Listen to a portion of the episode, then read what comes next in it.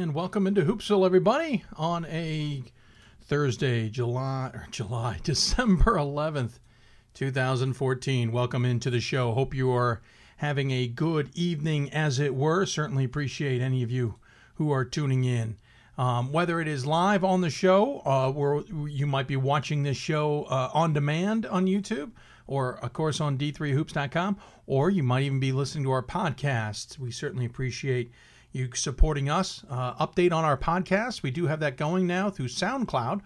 Hoping to get it going through iTunes. We're running into some technical glitches with that, but we're working on it. And so hopefully you'll be able to um, enjoy it that way as well. But that's all coming up. And, and so you can enjoy those. Please share those with your friends.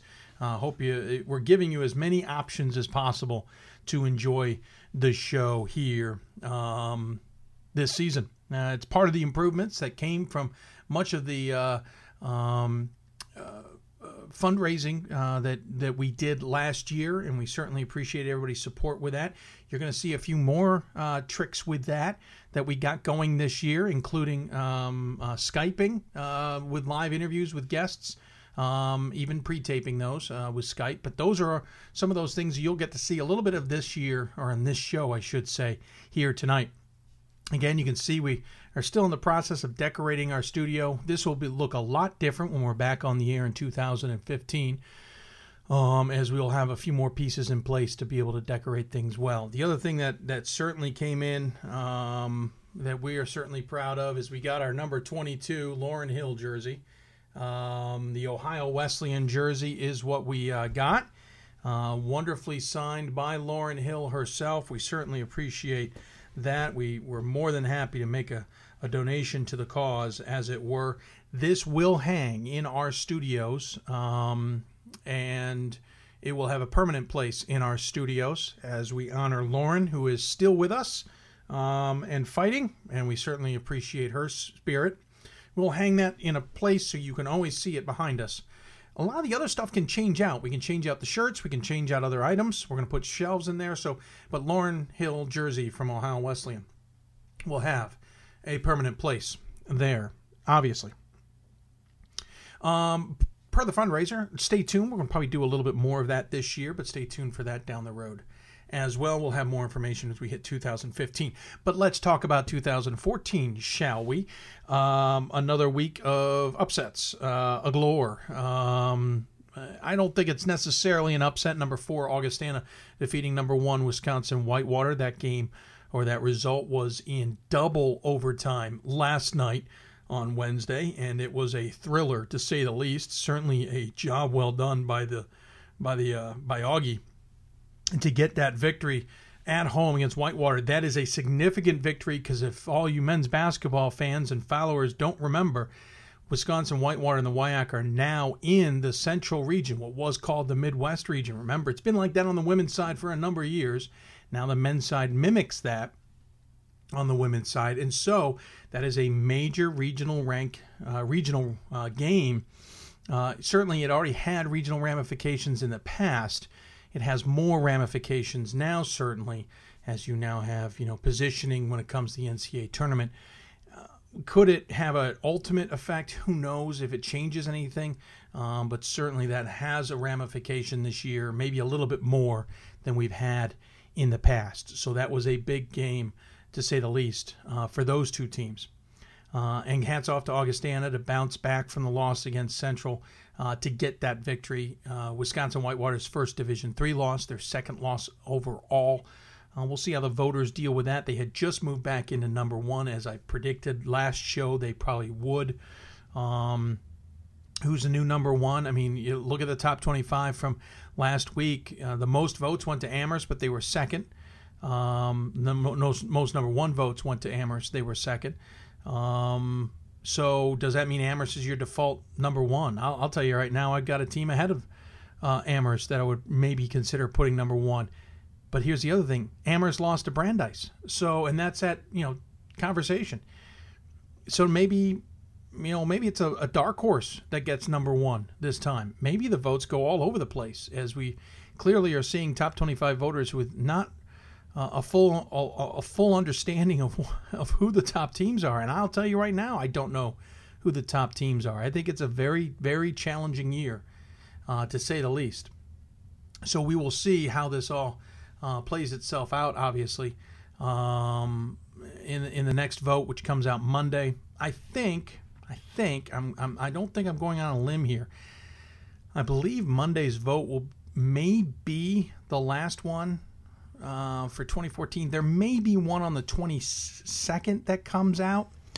Um, the next one would definitely come out the 5th. The question is whether we take three weeks off between votes or two weeks off. I'm not sure what the answer there is going to be.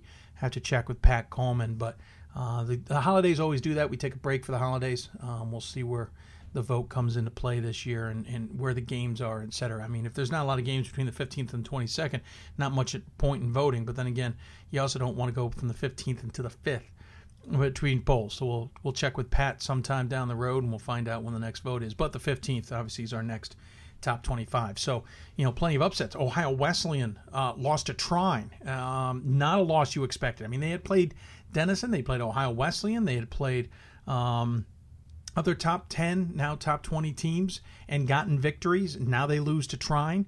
Um, they had risen quickly in the polls. Um, another big game coming up this weekend. Illinois Wesleyan will be taking on Chicago. Um, Chicago already has three losses on the season. Not that a loss to Illinois Wesleyan would hurt them that much.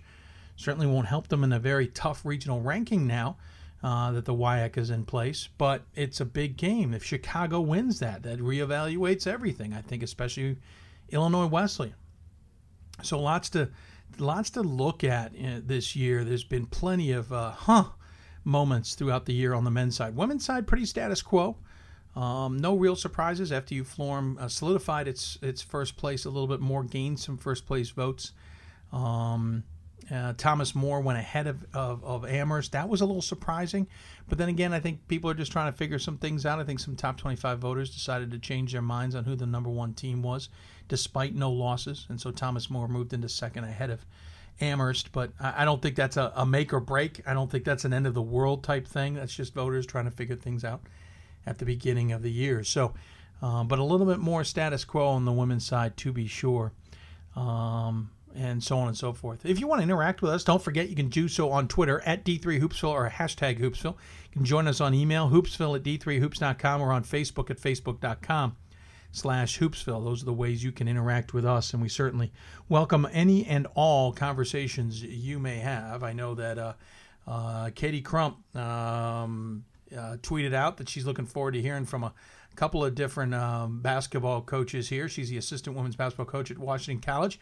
Uh, she's looking forward to the interview with uh, Kelly Lewandowski from Salisbury, and she's looking forward to uh, uh, Coach Scott. Uh, from from Lynchburg, they're all coming up here on the show. We have Lynchburg's coach Hillary Scott going to join us live on the show. Also going to talk to Brandeis's coach Brian Meehan and their big win over Amherst.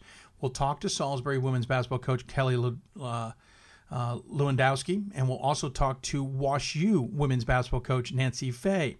Uh, and then we'll also talk to Yeshiva's men's basketball coach um, about their program and and just the incredible um, start of the season that they have had there. The Maccabees are seven and three overall, five and one. Uh, coach Elliott in his first year there. We'll talk to him about coaching his alma mater. Uh, we'll talk to him about this significant start for the program and what it means overall for this uh, very unique program. Uh, Jewish school, obviously, if you don't know much about yeshiva, um, somewhat in similar in nature to a Messiah or a Hope or a Calvin or the Wheaton schools, uh, though maybe a little bit more on the religious side of things. Certainly with a Jewish uh, side of things. We'll talk to him about that and their terrific start. You cannot shake your head at seven and three, five and one, especially when it includes wins over some very good schools in the skyline or have been in the past. Purchases, um, you know, St. Joe's uh, and and others. And so we'll talk to him coming up here on the show. A reminder that we will be off the air for the rest of this year, 2014. Uh, as next week we, we will be tied up with the Stagg Bowl coverage and Gagliardi's uh, trophy presentation coverage in Salem, Virginia. Uh, part of D3 football and YD3 show efforts there. We just won't have time to be able to do a show from Salem uh, on Thursday. We have tried the last few years. I've always come into this show saying, hey, I'm going to do my best. We'll see what happens. And I get there and go, this is insane. Well, I already know this year it's going to be insane. There's no way we're going to be able to pull it off. So uh, we will take this next week off. We'll take the following week off as well. Really, we'll take three weeks off of the show, unfortunately, um, just to the fact that on the 18th and the 25th and the 1st, there isn't much to talk about.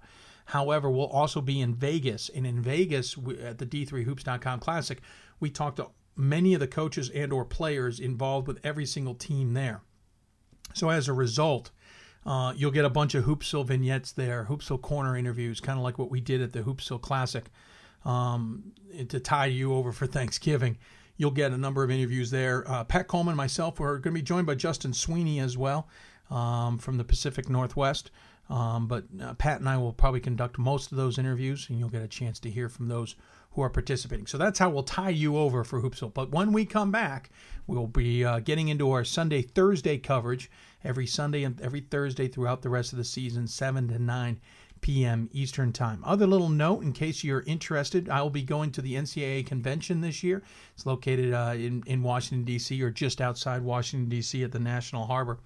Um, we will be chatting uh, and learning how things are progressing there. Um, uh, talk to those who are involved with things, um, the votes, see how they all play out. There's obviously a lot on the line that affects Division Three, so we'll be making our presence known and covering it there. Uh, how that'll affect Hoopsville is to be determined. We may see if we can find a substitute for us that night, um, but nonetheless, uh, looking forward to that. So something you can look forward to as well. Um, other things that have uh, certainly uh, garnered our attention um, around Division Three, um, to say the least. Um, oh, I'm sorry. I said Wash U was uh, Illinois Wesleyan was playing Chicago. I'm mistaken. It's Wash U playing Illinois Wesleyan. I had the UAAs backwards in my head. Chicago's got another big game. It's Wash U versus Illinois Wesleyan in men's basketball, three versus five. Thank you, Chris, for pointing that out. Clearly, my brain's in some other gear. Um, nonetheless, uh, I appreciate that being caught. Um, anyway, so lots of other things have certainly caught our attention around Division Three. We mentioned that um, certainly the the top 25 is a topsy turvy. Um, I think I mentioned that in the first um, the preseason ballot, I had something like 18 losses amongst the teams I had ranked in the top 25. Um, I don't remember what the first week, but I think the second week I had eight losses, which I thought was a nice improvement, only to be followed up with 11 losses going into last, you know, this this week's top 25 when I revoted. Uh, it's getting old to have this many losses. Again, Whitewater lost, Amherst has lost, Wash U will be playing Illinois Wesleyan, so that's another top five loss. You you by the end of the weekend, you are guaranteed four top five teams on the men's side will have taken losses this week, guaranteed. Um, it obviously, if Augustana were to lose on Saturday, and I don't even know if they're playing anybody, we'll quickly check that. Um, Augustana is playing McMurry on the 16th, so they can't lose this weekend. So we can't have uh, worse than four out of the five teams losing in the top five on the men's side. Ohio Wesleyan lost, so that's five out of six that will have lost. Richard Stockton uh, is playing Rutgers Newark. You never know. Rutgers Newark's a good team. St. Thomas sitting in eighth. Um, Emory, Dickinson, Virginia Wesleyan. Nobody has really stood up so far in the list I'm telling you about. Uh, WPI, Albertus Magnus. Everybody has taken a loss. Um, if I'm looking at this right, the only two teams right now that have no losses and potentially will have no losses coming uh, in the current top 10 are WashU and Richard Stockton. Potentially, they could both take losses, certainly, by the end of the weekend. But that means you got to get down to Centre at 14 without a loss so far, North Central at 16 without a loss, St. Norbert at 20 without a loss, Marietta at 25 without a loss, and there's certainly others who are getting votes who don't have losses either. But think about that. Top 10 could be everybody could have a loss at this point in the season. That's I don't want to say it's unheard of, but it's not that common. Usually there's always a top part of the top 25 that we're all looking at going, "Ah, of course, that's going to be, you know, we're going to go a ways before we get a loss there." That's just not the case this year, and it's certainly surprising on the men's side of things. Whereas again, you go back onto the women's side of things. FDU Florham, St. Thomas, or Thomas More, Amherst, Tufts, Wash U, Scranton, Montclair State, St. Thomas, Wheaton, NYU, Williams, George Fox. You go 12 teams before you get your first loss.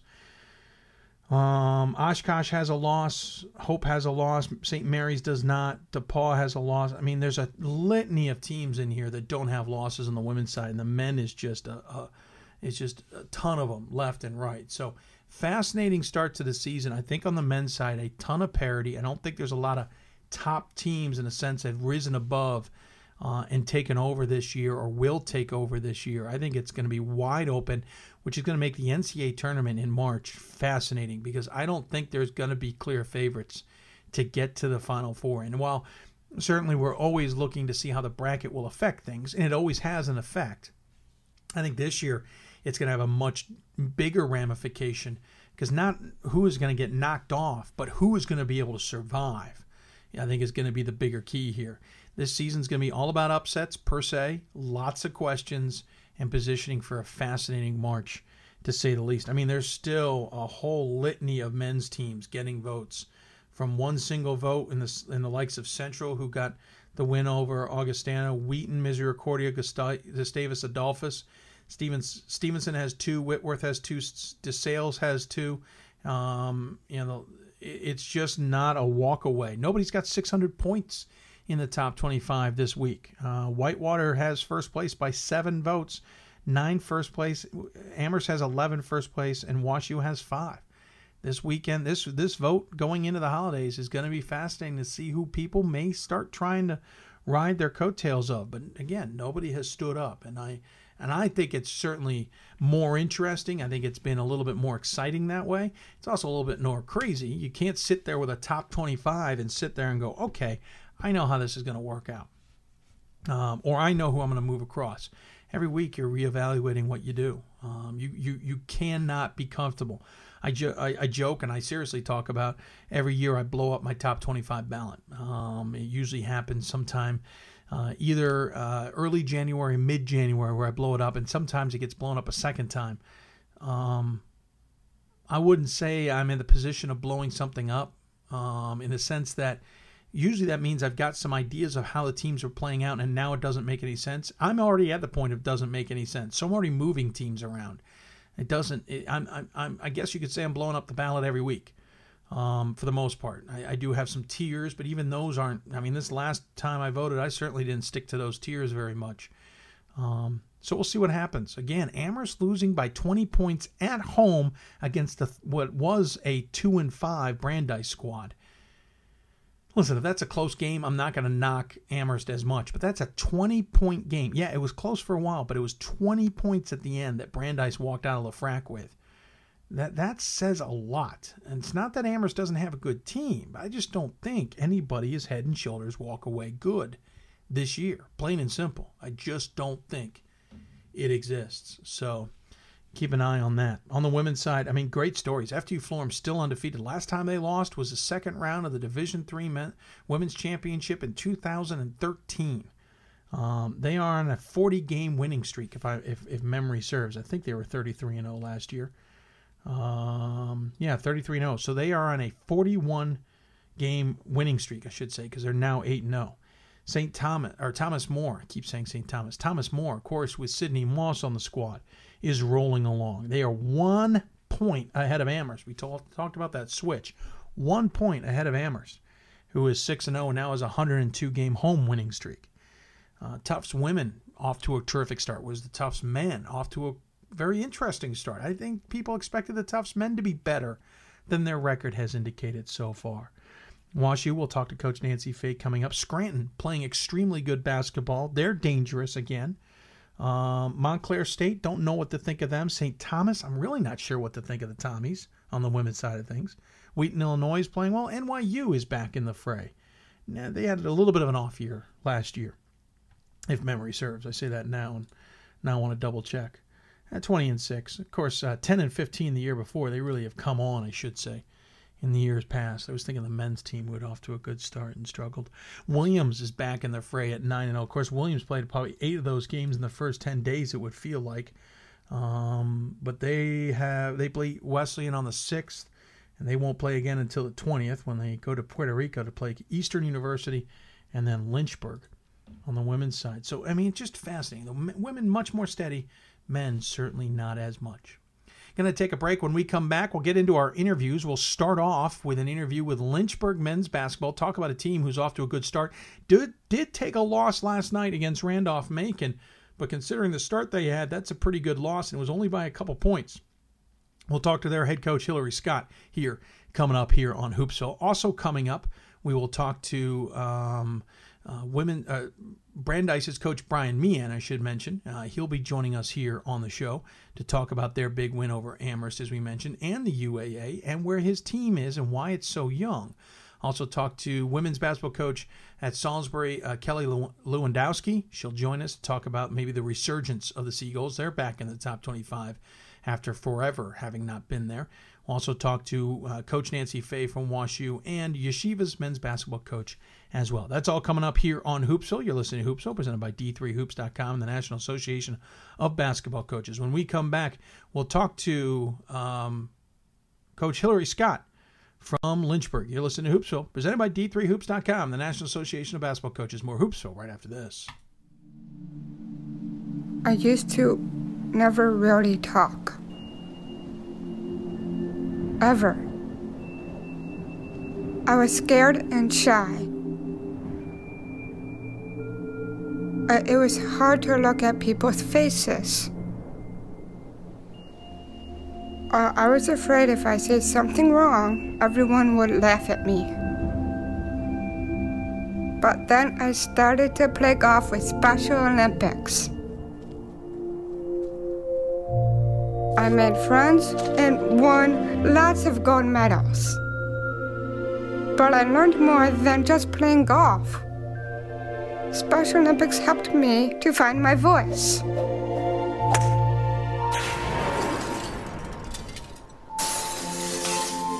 And now everyone else is speechless. We've got more schools than Division 1, more fans than Division 2, and more upsets than March Madness. There's 800 programs with over 11,000 games leading to two national championships. And we've been covering it all for over a decade. From eastern to occidental, from Puget Sound to Piedmont, from southwestern to the University of New England, and from Hope to Calvin. Nobody covers Division 3 basketball like we do. We're at d3hoops.com at www.d3hoops.com Division 3 allows you to be able to give yourself to other things. Not even just participate in them, but really get involved with them if you want to. There's a lot of interaction. Um, it's not just sitting back, taking notes. You're actually doing hands-on things and better preparing yourself for your major. Choosing a Division 3 school, I've had the opportunity to develop my leadership skills and to be more involved on campus. Division 3 in athletics you know, affords students the opportunity not only to participate in uh, intercollegiate athletics at a competitive level, but also gives them the opportunity to, you know, engage in the other interests uh, in their campus and in their lives outside of that sport and outside of the academics on the campus. And to have opportunity to have time to join clubs and being able to play basketball, it allows you to just be able to do everything you want to do. I wouldn't change it for the world.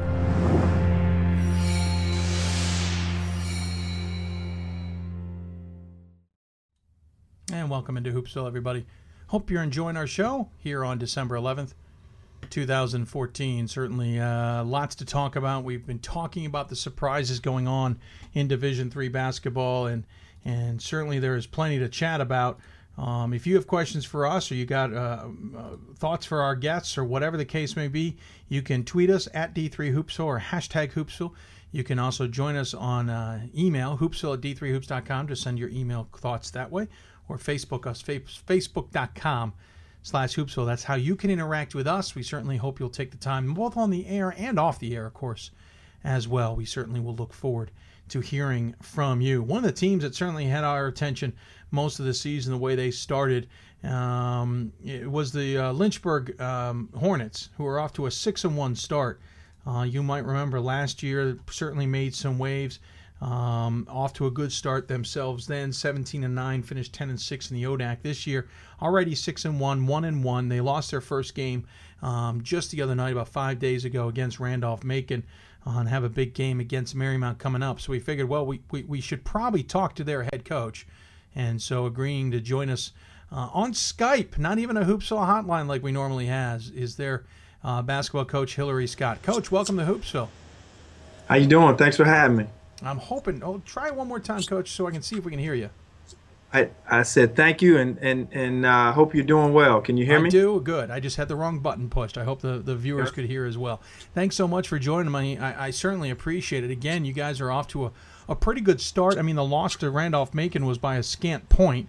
Uh, so you really can't knock anything about that. 53-52, of course, at their place in Ashland. I was going to say a tough place to play, but Frostburg beat them there, so we'll try not to hold that against you. Um, how has the season started from your point of view? Well, so far so good. I mean, uh, you know, you always like to be seven and zero at this point, yeah.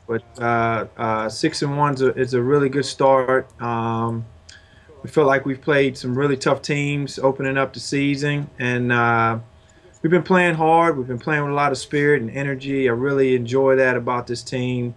Uh, guys are listening and playing for one another, and and, and the, the, the question is, can we sustain it? Uh, we talk about consistency throughout the season, so hopefully we can, uh, you know, use that as a term for us moving forward not to dwell on the past too much, but obviously the end of last season was a little bit tough for you guys after a great start, losing three of the last six, including three in a row to Guilford, Bridgewater, and then Eastern Mennonite in the conference tournament. I know that kind of left a bad taste in your mouths a little bit. Is that maybe what we're seeing at the beginning of the season? A little bit of a, uh, a little bit of an edge to the team, as it were. Well, I hope so. You know, whatever uh, motivation we can use, we'll we'll definitely take advantage of it. And I, and I think our guys you know, we are preseason pick number seven as well in our league, and, and I don't know if that sat well with our guys as well. But, you know, to, to be honest with you as a coach, you know, you want to you want to finish well, and uh, having a good start uh, beats the alternative for sure. But uh, you know, the, the thing is, is how we finish and where you where you're, you know, ranked and all of those things is, is more important towards the end of the season than it is at the beginning and we got a lot of things we need to work on and uh, for us to get better, uh, which is positive. You know, us winning some games, um, you know, with, with, still having some things we really need to work on to get better at.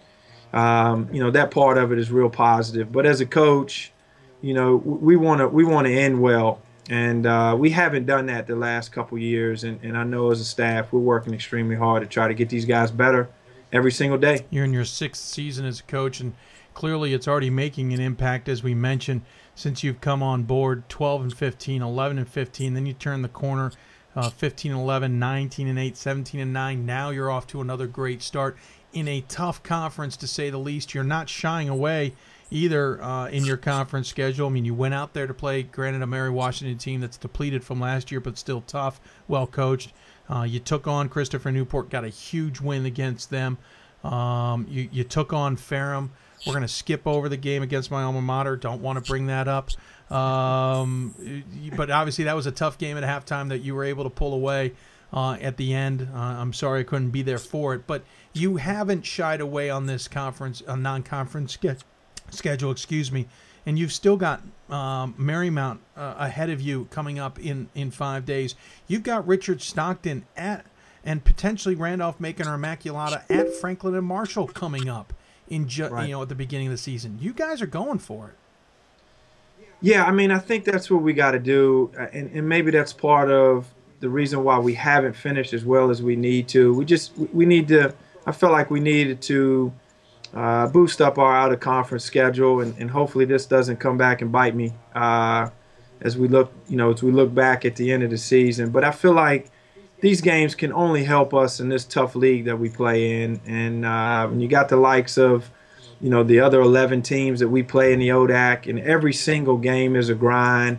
Um, I felt like we needed to, to, you know, try to play some good teams, really good teams, tournament teams, and hopefully get our mindset where maybe we can possibly be one of those guys at the end of the season. And uh, like I said, I hope this doesn't bite me at the end, but but I think you know, at the end of the day, it can only help us to get us ready for this tough, grinded out league that we play in. When you look at the schedule Uh, I mean, your your uh, your your roster, I should say. There are just two seniors on this squad, and they're not even the guys that, that are your keys, at least on the stat sheet. Uh, Alex Graves, a junior, is your leading scorer, 16 and a half points a game. Zach Burkett, a sophomore, 13 and a half points a game. Austin Arnold, a junior, 13 points a game. Daniel Rowe, a junior, eight and a half points a game. Lyndon White, a sophomore, six and a half points a game. Then I get to a senior, AJ Hamilton, six and a half points a game. And certainly there's other contributions in, in other departments. Uh, Graves, those your leading rebounder. Bur- Burnett is your lead second re- rebounder. Third rebounder is another junior in Arnold. This bodes well certainly for the future. It bodes well for this year too. If you've got this much young talent already stepping up to the plate at this point in the season. I think it's a it's a credit to those guys too. They've really worked extremely hard uh, during the off season. I mean, even starting right after we lost the ODAC tournament, it didn't sit well with them the way we ended the season, and uh, they really have put in the work. Uh, you know, on the court, in the weight room, conditioning, and and it really, you know, kind of snowballed in the preseason as well. And and you know, this success has been a, a credit to their hard work and uh, they, are really, really playing for one another and serving one another, and, and that's been, you know, a term we've been using all year, um, and hopefully we can continue that. Um, but I, I, think, you know, like I said, it's just been a credit to them and the hard work they put in uh, to really improve their games in all aspects, and, and I think another big key is that they're listening. You know, we sit down at the end of of every season and we have one-on-one conversations with each guy and just to talk about some of the things that need to improve on. And they really have, have gone down the list, you know, to try to improve those aspects of their game. Um, we got to continue to play unselfishly as we move forward. Uh, we all have to step up our games with these games that we have coming up. You know, we got a tough team in Marymount coming in next week who's 7 and 0 and playing really well and had some good wins already this year, uh, who handed it to us pretty well last year at their place. Um, you know, so we we've got our work cut out for us moving forward. But this is why we play. I mean, this is why you play Division Three, and this is why you play in the ODAC. And uh, if you can't enjoy this process and what we're doing here at Lynchburg, then, then you know you really shouldn't be playing basketball. Uh, obviously, there's a buzz, no pun intended, with the Hornets. Uh, on campus with the women's soccer team uh, claiming a national championship in dramatic fashion, uh, coming from behind the semifinals, uh, and then um, winning in a shootout to win the national championship behind incredible defense. But how? And of course, the men's lacrosse team has always been a, a pretty solid unit. How much do do the successes of those kinds of programs and others? You know, you hear about it, but how much does it really have that kind of residual effect, as it were, into other programs? Well, I think it fuels us, and not only those two programs. You got baseball's one the ODAC uh, championship within the last three years. Softball has done the same. Volleyball this in, in the fall lost in the ODAC championship. You got track and field who has a million championships on banners uh, uh, in our gym. I mean, really, you go down the line, all of our programs have been successful. Field hockey's won 13 or 14 in a row. I stopped counting. um, you know, so uh, all of our programs are really, really successful, and I, and I think that fuels us. Um, you know, I think our team, our women's team, has done a good job. Coach Isaac Smith has really turned the corner with her bunch. They've been, you know, preseason uh, picked to win their league uh, as well. So I think that fuels all of us, and we want to be talked about. And we want to hang some banners in our gym. We talk about it constantly, and um, you know, so we we, we don't want to be the uh, the the program and the squad that holds everybody back, and and um, you know, we want to be talked about just like those guys. But I, I think the unique thing about Lynchburg College is we are a really close knit bunch in terms of our staff, uh, the athletic department, our athletic director, and and um, you know, so we, we get motivation out, out of seeing success of the older programs, and they truly want to see success from everyone else as well. I mean, Coach Olson, you know, Dr. Olson, you know, ended up texting us uh, during his semifinal game. I think that was the weekend we beat Christopher Newport uh, here. We actually played at the same time, I think.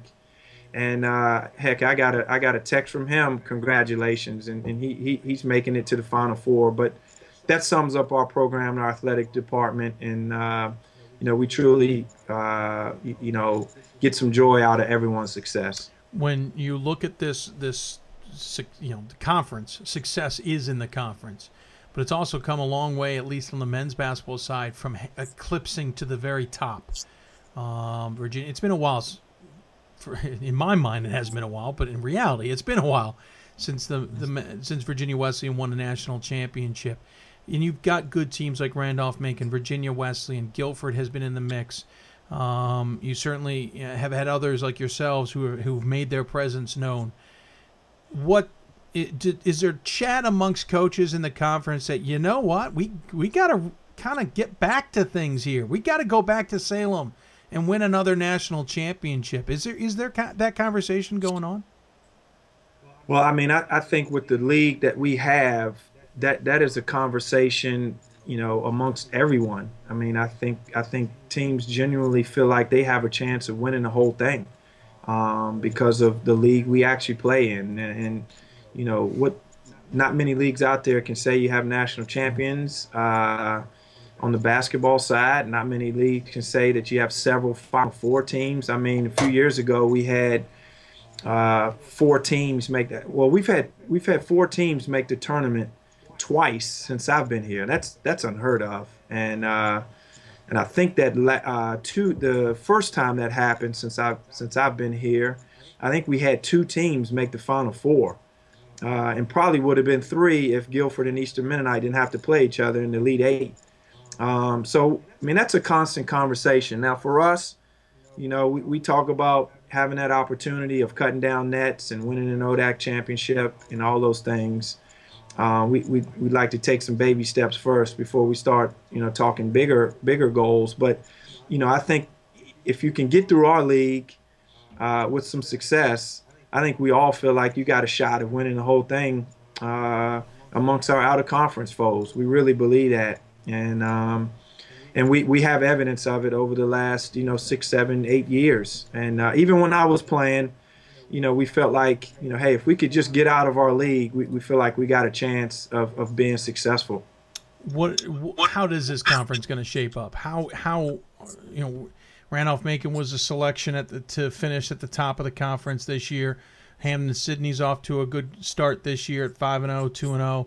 Uh, Bridgewater may not be overall record, but they're 2 and 0 in conference. Lynchburg, yourself six and one. Virginia Wesleyan is six and one. Eastern Mennonite, Randolph, and Roanoke are four and two. I think Roanoke's one of your sleepers. Guilford's five and two. You only have three teams below 500 right now to start the season. How does this conference shape up by the end of the season? Well, I mean, if it's like any other year, I mean that's going to be the norm. I think last year we had nine or ten teams mm-hmm. with winning records or something like that. I'm, I'm yeah uh, don't quote that off, off the top of my head, but but uh, unfortunately, mm. it's probably gonna be like that again this year. And um, you know, I think sums us up. If you're not ready to play in our league, you're gonna get beat. I mean, as simple as that. And then if you if you're playing your best, you still might get beat. Um, so it's a grind it out. You know, I know I keep I hate to keep using that same phrase, but I mean, I really truly feel like you know, you have to take a deep breath after every game. Um, you know, we won a game against Randolph uh, last Wednesday at home, and it was a grinded out, uh, you know, backyard brawl, if you want to call it. And you you you literally want to take a deep breath afterwards, and you know, and, and hopefully, you know, get your mind right for the next one, you know, coming up. And in two days, we had Randolph Macon, and that you know that's where it is. And really every single game is like that. And you look at your schedule you could you could go 0 and 16 in the league. Easy. And um, you know if you're not ready to play. So unfortunately dave i think i, I think it's going to be the same this year and, and i think that's what makes our league so good is the parity and you really you know on the road is tough winning at home is tough so at the end of the day winning a league game is tough before i let you go I got to get your point of view on on the coaches in this conference. There is a wide, wide berth of of coaches. You've got the Nate Davises, the Tom Palombos, the Dave Macedos, um, Clay Nunley, yourself, um, your former coach in, in Page Moir.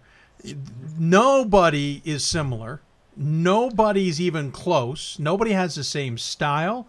Everybody has a different defense. Everybody has a different offense. You can't go through this conference and go, "Oh yeah, well his some his game plan is like Virginia Wesleyan's, and and his game plan is like Moir." That's got to be the most difficult part the the wide variety of coaching and coaching styles in this conference. And they're all good. yeah, that too. That's the other thing, Dave. They're they're all really good, and uh, and um, you know, again, that's what makes our league, uh, I think, so unique. I mean, we we have, you know, eleven really good coaches, and um, you know, that come up with unique game plans every game, and you know, they do their best to try to take away what you do best, and you know, it makes it difficult. And and over the years, we don't change as much. So that makes it even worse, you know, Davis, in, in the sense that, you know, we're kind of running some of the same things year after year, and we know what each other is going to do, um, which makes it even tougher, you know, to try to get get a win. It really does on the offensive end and on the defensive end. And I think our game against Randolph Macon last Saturday, I think we went the last seven minutes, and I think Macon scored three points and we scored like four. and uh, oh, there's exciting and, basketball. yeah, and I think I think that's what makes it tough, man. It's just uh, you know every possession uh, is a grind, and um, you know trying your best to to outsmart the other coach is hard. It really is, and um, you know I wish eleven guys would try to find another job somewhere else, uh, you, you know, and maybe find find a job you know somewhere else where we don't have to see them on a day-to-day basis. But but it does i mean as a coach it is it is fun. It is fun believe it or not to uh, you know try to you know go x's and o's and play that chess game with all the other coaches in the league and and um, you know it, it, it, makes it tough that's why i'm losing my hair now uh, dave with all of these uh, game plans and scouts we got to come with on a day-to-day basis uh, i think that's when you have to give it to your assistant coaches just let them yeah. deal with it well, they're losing their hair too, so we're we're, we're all in the same boat. That's why I've got my hair. I'm not into coaching. Uh, right,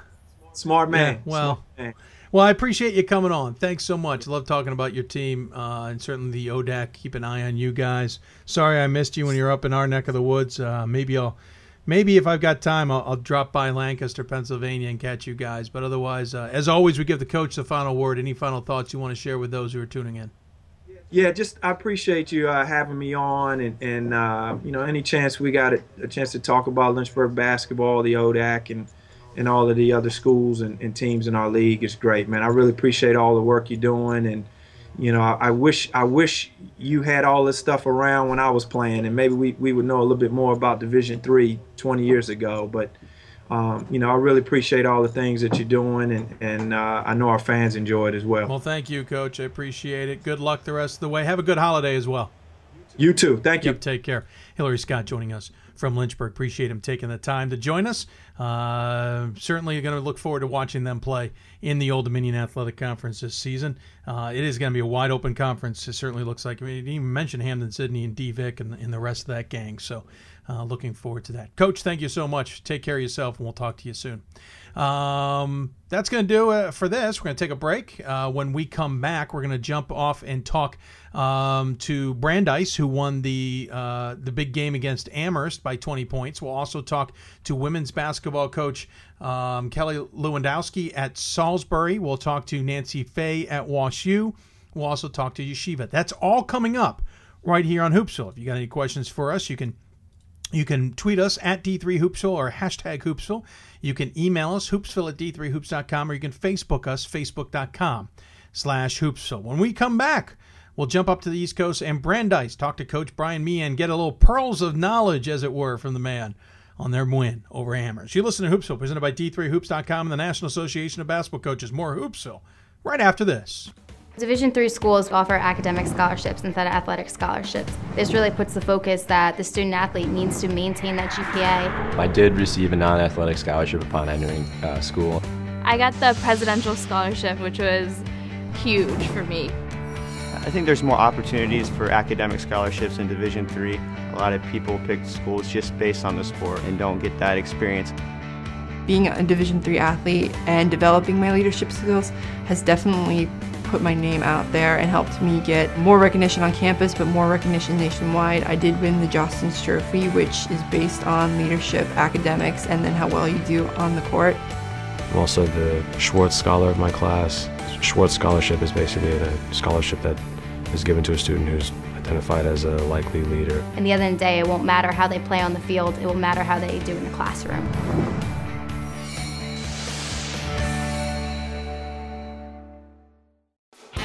College basketball lives in Kansas City at the College Basketball Experience at Sprint Center.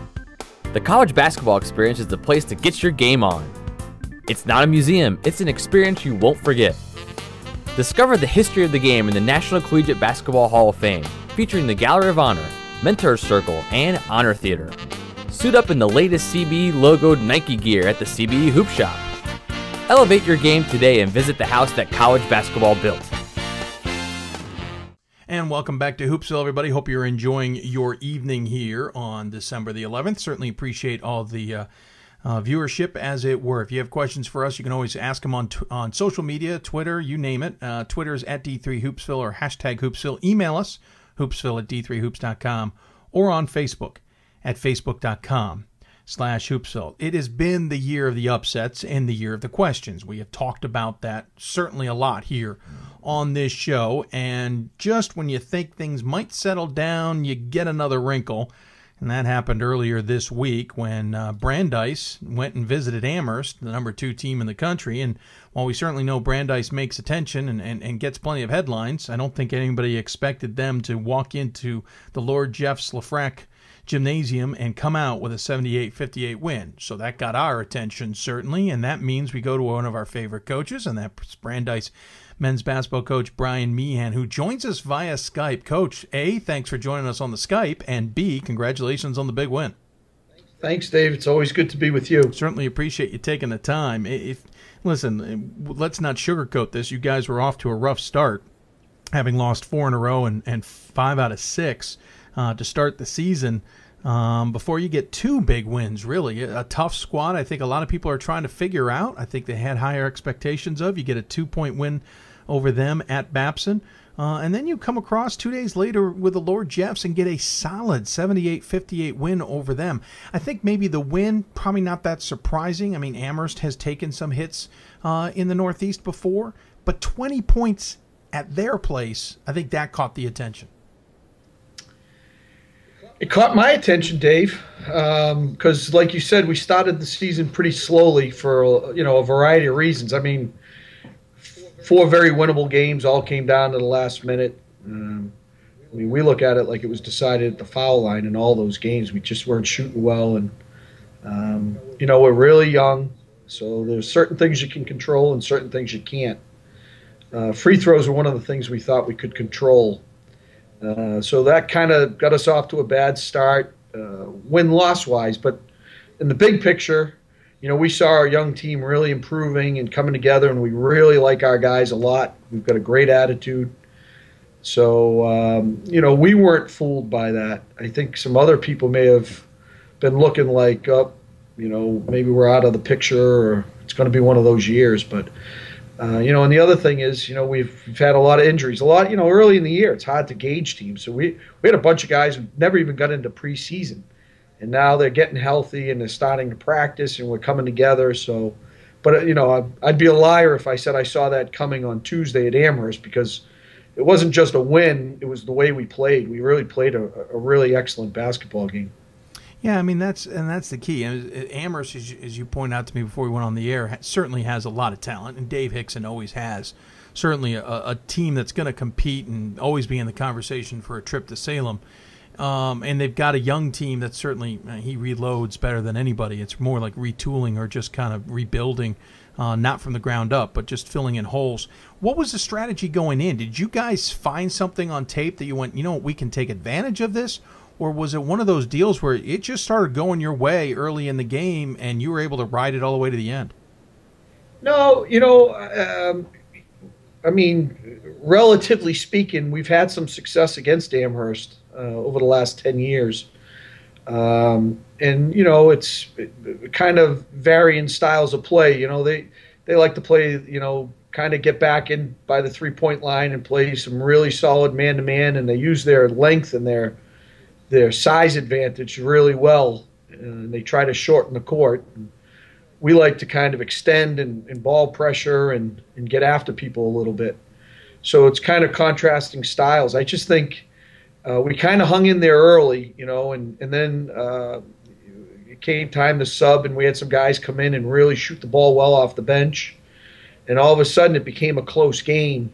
Um, and surprisingly, because we've been in so many close games, I think our guys are starting to settle in, and you know they're they're feeling more and more comfortable with that. Um, so you know, the, it, it, it, just got to the point where it was a game of runs, and it never really got away from either of us. Uh, we made a little run at the end of the first half to go up six or seven.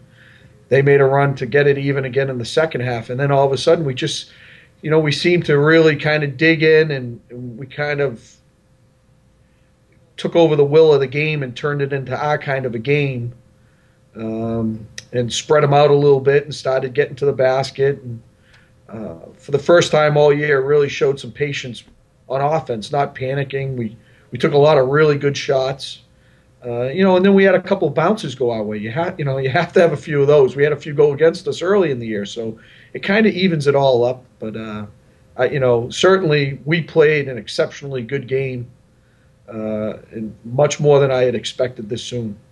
When you mentioned uh, close games uh, one of your games uh, losses this year to Salem State was by eight, but every other loss is within two or four points. Uh, your win over uh, Framingham State was a 12 point victory. Of course, uh, your your win over Tufts was two points. Your win over Amherst now 20. So you're right. Certainly a lot of games that are close for most of that. Uh, the big key here is you won at their place. I know you you love playing at home, but LeFrak has certainly been um, Amherst's um, you know favorite tool, as it were, in, in the in the in the coaching realms. Certainly, the women have taken advantage of that with 102 straight wins, but the, the men have been tough to beat there as well. Is it maybe because you've played them so often that there's a familiarity there that kind of removes the aura of LeFrak? I would say yes, except the nobody on our team had played there before. We only had well, we had two guys who had played there before because everybody else is freshmen and sophomores. So all of our sophomores played only at home last year. So, you know, uh, I, I, think really it just has to do. We, we've we've only played two home games. Mm-hmm. We've been on the road. We have a terrible non-league schedule this year in regards to home away, and uh, it's just kind of the way it, it fell. So um, you know, we had to embrace it, uh, and and you know uh, there wasn't a particularly large crowd there, uh, so that was a non-factor. Hmm. Um, the fact that we had been on the road so much that was a non-factor. Um, it kind of evened it up. Um, but you know, we did talk. We we talked about having gone out there in the past and won some games, and um, uh, you know, as recently as 2009. Um, uh, I mean, 2008, eight nine season. Sure. Um, and and so you know, two of the guys on my staff, Joe Coppins and Terrell Hollins, both former All Americans, D3 hoop guys, uh, they had success there. So I, you know, having those guys back as assistant coaches and being able to talk to the players and kind of relate their own experiences certainly helps us. So, uh, but you know, ultimately, you still got to go out there and face them. and all good teams are going to be good teams at home. So we knew going in it was going to be a really, really good challenge. Let's uh, shift gears and talk about the team. Uh, I'm blown away when I look at the stat sheet. You've got eight guys. By the way, nobody in double figures, but you've got eight guys contributing six or more points a game. You're, um, you know, two at nine points a game plus, eight points a game plus for two more, seven games a point plus for two more, six for two more. I mean, it's it's rather nicely evened out. Um, and you're led by uh, Robinson Vilmont at, at 9.6 and Jordan Cooper uh, and 9.2, a sophomore and a freshman. You then have another freshman in Carlin Heyman, another sophomore in, Joe, in John Powell, another freshman in Samuel Dowden, another sophomore in Tim Reel. It takes me until I get to Colby Smith at averaging 6.4 points a game before I get to, let's call it, an upperclassman in a junior. You talk about the youth on Amherst's team. You've got a ton of youth on your team, and the roster is even deeper in that youth. We do. We're, you know, we're very young, um, uh, Robinson, see Robinson, he didn't come back. His first game was against Framingham, uh, and that was a little bit of our problem early in the season, and because uh, he played a lot of minutes as a freshman last year, yeah. Uh, started a lot of games for us. So he, he got a deep thigh uh, contusion and was held out until Framingham. So you know he's really just starting. I mean, not just playing games, but even the practice time that he's missed. Colby Smith, our, our true upperclassman as a junior uh, who's been a two-year starter. Uh, we really thought he'd kind of hold us together at the beginning. He had mono, so he didn't get cleared to come back and practice until the day before opening night. So uh, Jordan Cooper missed all of preseason. Uh, it's it's been a nightmare. Not only are we young, but then we had so many of these young guys missing uh, preseason that the continuity thing was a real issue for us. But uh, you know, we feel like we've got a lot of talented players, and now it's just a matter of spending some time together, practice. And so, you know, a lot of people are like, oh, geez, what a bad time for the break to come, you know, with all the momentum you had going. But, you know, it's also nice to be able to step back, take a deep breath, get all these guys on the practice court, and really start working them all in together and getting to know each other a little bit better. So, um, yeah, we're, we're, we're young. We're, we're happy to be young. We're happy with the guys that we have. And, we're kind of looking forward to enjoying uh, the next few years. Uh, something completely random. I'm just kind of curious. Don't usually talk recruiting on the show, but I look at the roster and it is absolutely full of prep school students. Uh, and, and, as a graduate of a prep school in New England, I certainly know there's a lot to choose from. And knowing the UAA, knowing Brandeis, this seems like it's a it's a good avenue for you guys. Uh, to tap into some what is a lot of talent. But I mean, I'm looking at Deerfield and and Phillips Andover, um, uh, St. Andrew's School in, in, in, Rhode Island, which I certainly know well, Suffield Academy. Is that kind of where you guys do get a lot of traction? And and this is going to sound a little strange, but have you maybe also missed out on some of the talent that I know is coming through those schools? Granted, some of that talent is also looking at D1, I realize as well. Well, for us, uh, it really has a lot more to do with academics than anything else. Uh, kids coming out of those schools are really extremely well prepared academically. Uh, to deal with the rigors of a Brandeis yeah. Uh, education. So that really, you know, that, that, that kind of points us in their direction. Um, also, you know, Brandeis is a school that really wants to appeal uh, across the country and we want to be able to recruit kids uh, from all over. Uh, one of the ways we can do that and feel comfortable about getting to know the kids we're recruiting is to kind of get them in our own backyard, even though they may be from other parts, sure. you know, from uh, the West Coast or from Florida, Texas, all those types of areas. So, so that helps us a little bit. So it's kind of a win-win for us. Our admissions people appreciate it, and uh, you know, and it's good for our school demographics. Let's talk about the conference real quick. Uh, Chicago picked to be on top. Uh, they're sitting at five and three after uh, a, certainly a challenging start to the season in their non-conference. Emory's off to seven and one. Case Western Reserve off to six and one. Carnegie Mellon seven and zero. Oh.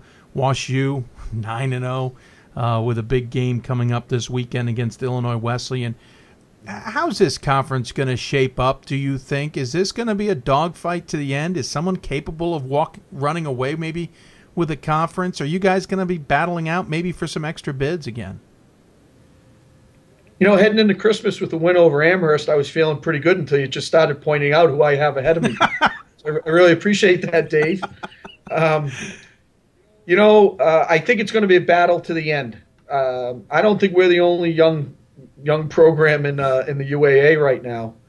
I think uh, you know Wash U lost quite a few guys last year, some really high level guys.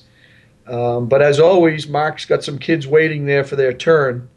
Um, Chicago's certainly been building over the past few years, and Mike's done a great job of putting together a really nice team. Emory, you know, Jason's done a great job down at Emory. I mean, They've, you know, he's taken them from the bottom of the league, and, and they're now perennially at the top. Um, Case Western, same thing. I mean, it, it's a dogfight every year. I mean, you know, last year it was like everybody was fighting to be in the middle there, um, and Wash U was clearly the best team in the league and, and really earned earned it going through. But um, you know, I, am still looking at NYU saying, you know, that, that that's pretty much the same team they had last year intact and they've struggled a little bit, but I'm I'm not counting them out either. So I think it's going to go top to bottom. I think you know in our league over the past, young teams struggle because you go on the road, you have to deal with some adversity, and um, you know you're playing in different regions of the country. Maybe the games are called a little di- differently, and so it makes it a little bit harder for young teams to maintain composure. So I I I always go towards the teams that have the juniors and the seniors, and I think that it'll play out that way. I think I don't think that means that teams aren't going to be able to knock each other off, but I think when the dust settles, you're going to have a really strong upper class laden team who's uh, probably going to come out on top. You, you point out that the uh, you guys hit your break here. Amherst 12 uh, was your last game of this semester, per se, 2014. You're off until January 2nd when you'll take on Roger Williams, then January 3rd against Curry. Those games on the road as well. There's that scheduling you were talking about. Bates then on the road as well on January 6th before you finally get your home game going uh, with a conference game against NYU. How do you keep the team sharp here in the three some odd weeks that they're going to have off before they get really right back into the th- uh, thick of things on the road with uh, three at least decent battles in a five day stretch? Yeah, you know, it, it, there's no real easy way to do it. It's everybody deals with the same problem. Uh, you know, we're already into exams um, as of today, so uh, we can't do anything during exams. Our guys will come in. We have, like I said, I really like my group. Part of the reason I really like them is because they they love playing. So they're in here anyways on their own, getting shots up and lifting and doing all the things that you, coaches want guys to do, uh, but it doesn't always happen. Mm-hmm. So I feel a little bit better this year knowing that we have a group that really likes coming into the gym. Um, you know, and then there's also the fact that we want them to go home too. It's their only chance to get a break. So when their exams end, we don't hold them back. As soon as they each kid has their last exam, uh, they'll get out of here. So you know, we're essentially we're done. We'll come back on the 27th of uh, December, and then we really have to get to work. So you know, we we we've told the kids what we expect of them while they're away, and as long as they can stay in shape and keep their wind going uh, you know, get some shots up, we can put it back together pretty quickly. I mean, it's just it's that's just the way it is in D three. You have that big awkward break. It's almost like starting over again. Yeah. But uh, but again, like I said, sometimes it's it's a good break. Sometimes it gives them a chance to kind of slow down and really think about what we're trying to do and where they're struggling. And sometimes with that, that you know, they kind of catch their breath and come back, and things seem a lot easier and more understandable. So uh, that's what I'm hoping for. So let's hope that's that's the way it plays out. Well, Coach, I appreciate you coming on the show, and uh, to, to, paraphrase Adam, thanks for the pearls of wisdom. Uh, but a little bit more pearl of wisdom. I wouldn't mind if you want to send me the scouting report you had on Amherst to win, because my alma mater takes them on on January 3rd down here in Baltimore, and I wouldn't mind seeing that victory. I'm a yeah. little shameless, I'll admit. Um, but uh, I don't know. It might mean more to me if we're the only team that beats. That's them. true. Yeah, you probably don't want you want that glory, don't you? Yeah, that doesn't surprise me. Hey, thanks so much. I really do appreciate you coming on. As always, we give the coach the final word. Any final thoughts you want to share with those who are tuning in? Like I always say, David, I just appreciate all you do for D3 and basketball and the great coverage, and it's really helped the sport and at our level for sure. And I hope a lot of people take the time to thank you because I know I do. Yes, you do, and I do appreciate it. Thank you so much. Happy holidays. Good luck on the uh, new year with that run, and uh, good luck in the UAA conference as well. And congrats on the win against Amherst. Thanks, David. Well, uh, thanks to Coach Meehan for joining us. We certainly appreciate it. When we come back, we'll shift gears, talk women's basketball with another team on the East Coast that is making headlines. It's the Salisbury Women. You're listening to Hoopsville, presented by D3Hoops.com and the National Association of Basketball Coaches. More Hoopsville right after this. We've got more schools than Division 1, more fans than Division 2, and more upsets than March Madness. There's 800 programs with over 11,000 games leading to two national championships. And we've been covering it all for over a decade. From Eastern to Occidental, from Puget Sound to Piedmont, from Southwestern to the University of New England, and from Hope to Calvin. Nobody covers Division 3 basketball like we do. We're at d3hoops.com at www.d3hoops.com I used to never really talk. Ever. I was scared and shy. uh, it was hard to look at people's faces. Uh, I was afraid if I said something wrong, everyone would laugh at me. But then I started to play golf with Special Olympics.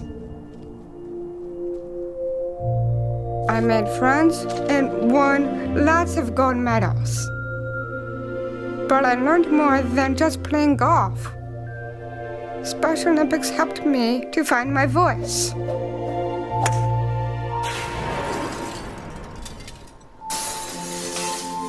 And now everyone else is speechless. And welcome back to Hoopsville on this Thursday evening, December 11th. Thank you for joining us. Certainly appreciate you taking the time. If you want to interact with us, don't forget on Twitter at D3Hoopsville. Use the hashtag Hoopsville. Email us, hoopsville at D3Hoops.com or on Facebook at Facebook.com slash Hoopsville. Talking to a lot of teams, uh, getting attention this time of year, maybe when we're not used to hearing from them or it's been a long time. And certainly that is true for the Salisbury women, ranked number 23 in the D3Hoops.com most recent poll. And joining us on the Hoopsville hotline uh, for the Mid Atlantic region is Kelly Lewandowski, the head coach for Salisbury. Coach, thanks for joining me. Appreciate it. Oh, thank you for having me. I'm excited to be on. Well, it's you're in your fourth season and already uh, certainly a success. Uh, your first season, um, 15 and 12, then, or I should say 15 and 11, then 15 and 12, 18 and 9 last year. Finally made a splash in the CAC. I think everybody was looking forward to, and now you're off to a 7 and 0 start, 2 and 0 in the in the CAC. The, the, I'm sure there's got to be a buzz on campus right now. Yeah, I mean it's it's definitely very exciting. Um, you know, we have a huge senior class uh, with six seniors, so I think uh, that causes a buzz right there. Um, athletics is highly supported here at Salisbury. Um, as I don't know if you know, but many Yeah. of the other sports are very successful, so it's exciting to finally get that excitement around basketball. Oh, certainly uh, football and lacrosse, and certainly others, field hockeys and and the like. Salisbury has a, a, a great winning tradition, and the basketball programs were certainly a part of that. a little bit removed, both programs from the the heyday, as Right. it were, but we've seen signs that they're kind of coming back into the fold, as it were. This seven and zero start certainly is a huge sign of that, and a big win over Catholic, though certainly not as strong as they have in the past. A win over Virginia Wesleyan, a win over Stevenson. You you've got some solid uh, games so far under your belt as as we look towards the close of the 2014 part of the schedule. Yeah, definitely. I mean, we always like the schedule that way. We have, you know, uh, a home away contest set up with all three of those schools every year um, because our conference is so competitive. We think that it's really important that our preseason uh, schedule is the same. So when we get into the CAC bulk schedule, that we're we're prepared and we're ready to go. And this is a CAC, of course, over the years has gotten pretty competitive. Always has been. York uh, down this year due to a loss of, of a lot of talent, but still in play. Christopher Newport, of course, is always a team to be fearful of. Marymount has resurged. Mary Washington has always gotten a lot of headlines over the years. They're all still in the mix as well. Uh, this is a, a tough conference, uh, certainly in the years past, and as you've now emerged in the, at the top of the conference as well. Yeah, definitely. I mean, I think it's really exciting to play in this conference and to go against some of the regional top teams and sometimes, you know, nationally top teams. So um, it's really exciting. We talk about with our team all the time that every game is going to be a game. There's not going to be many blowouts. So it's it's it's good to get prepared every single day and every single uh, game to be ready to have a fight.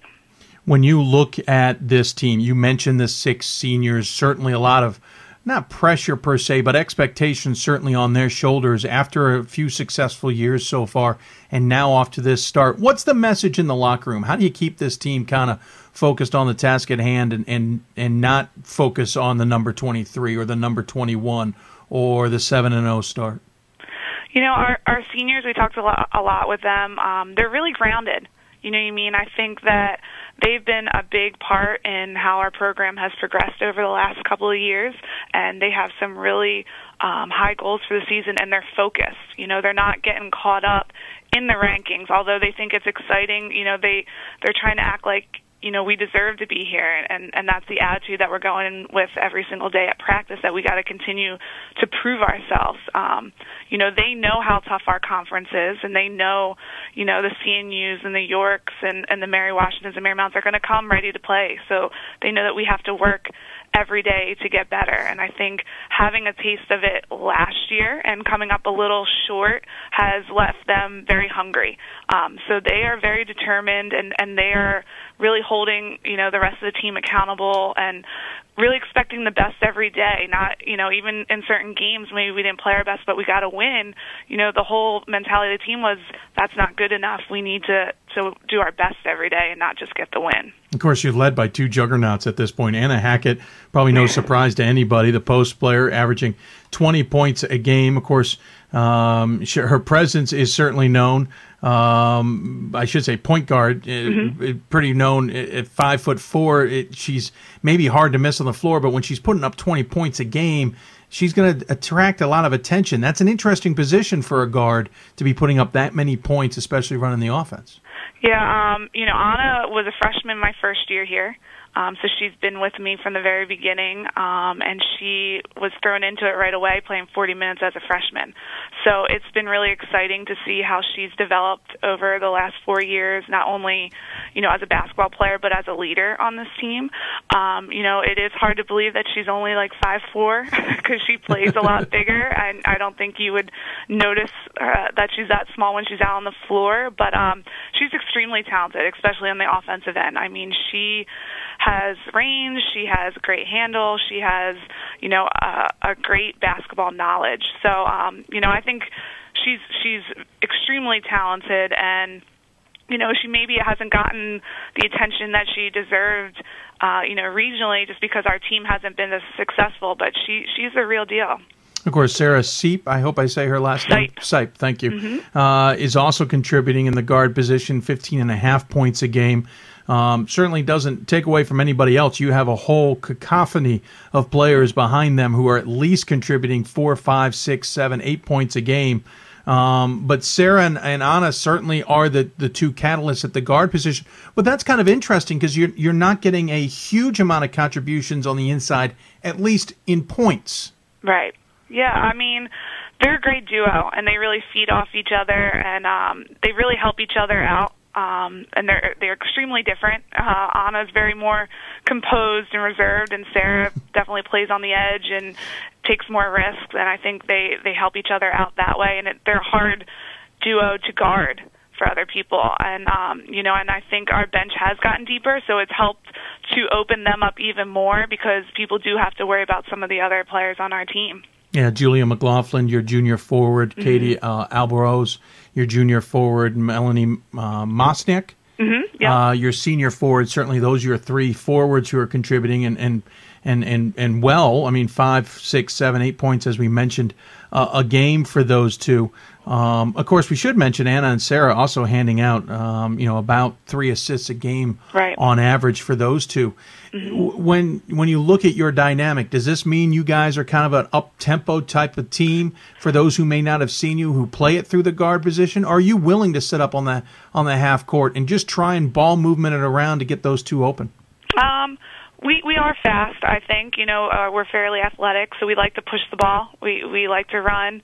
Um, you know, and and same with our our our, our posts. They're not huge posts. We're we're not huge by any means. So they like to get up and run, and they're running the floor too. So um, so yeah, we we get they get a lot off of that. Um, but we do have some sets. You know, we slow it down when we don't have these fast break options, and you know, they they it's hard to guard those two both in the half court sets.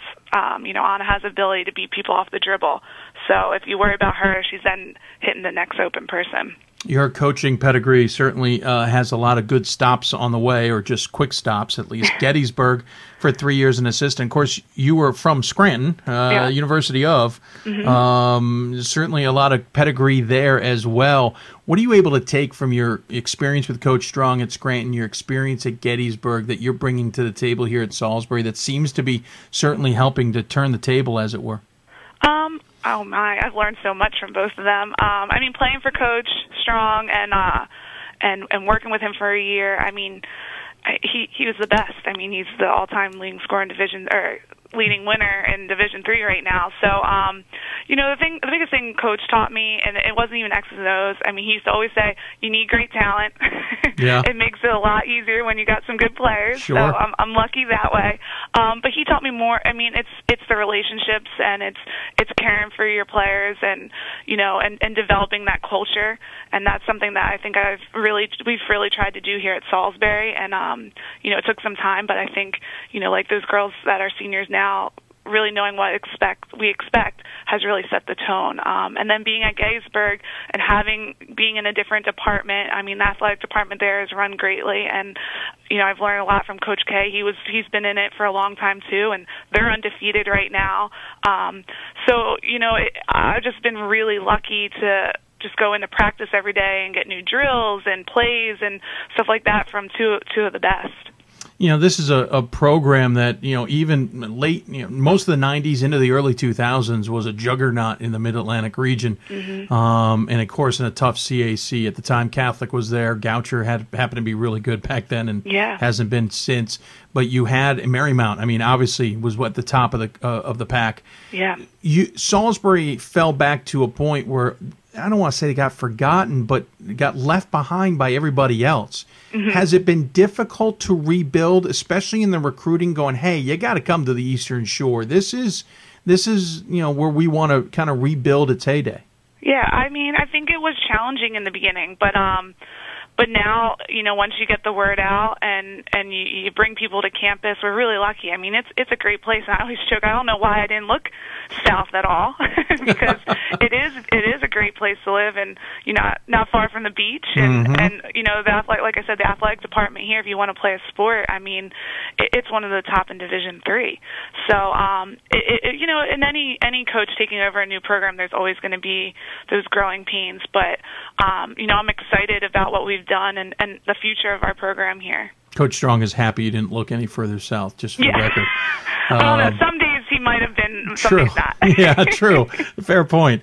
Um, again, back to the CAC in the Mid Atlantic region. Again, it's gonna, you know, it's a it's a dogfight of the conference. Again, you've got Marymount, who's already off to a six and one, three and zero start. Christopher Yeah. Newport's off to a good start. You've got them coming up on the schedule.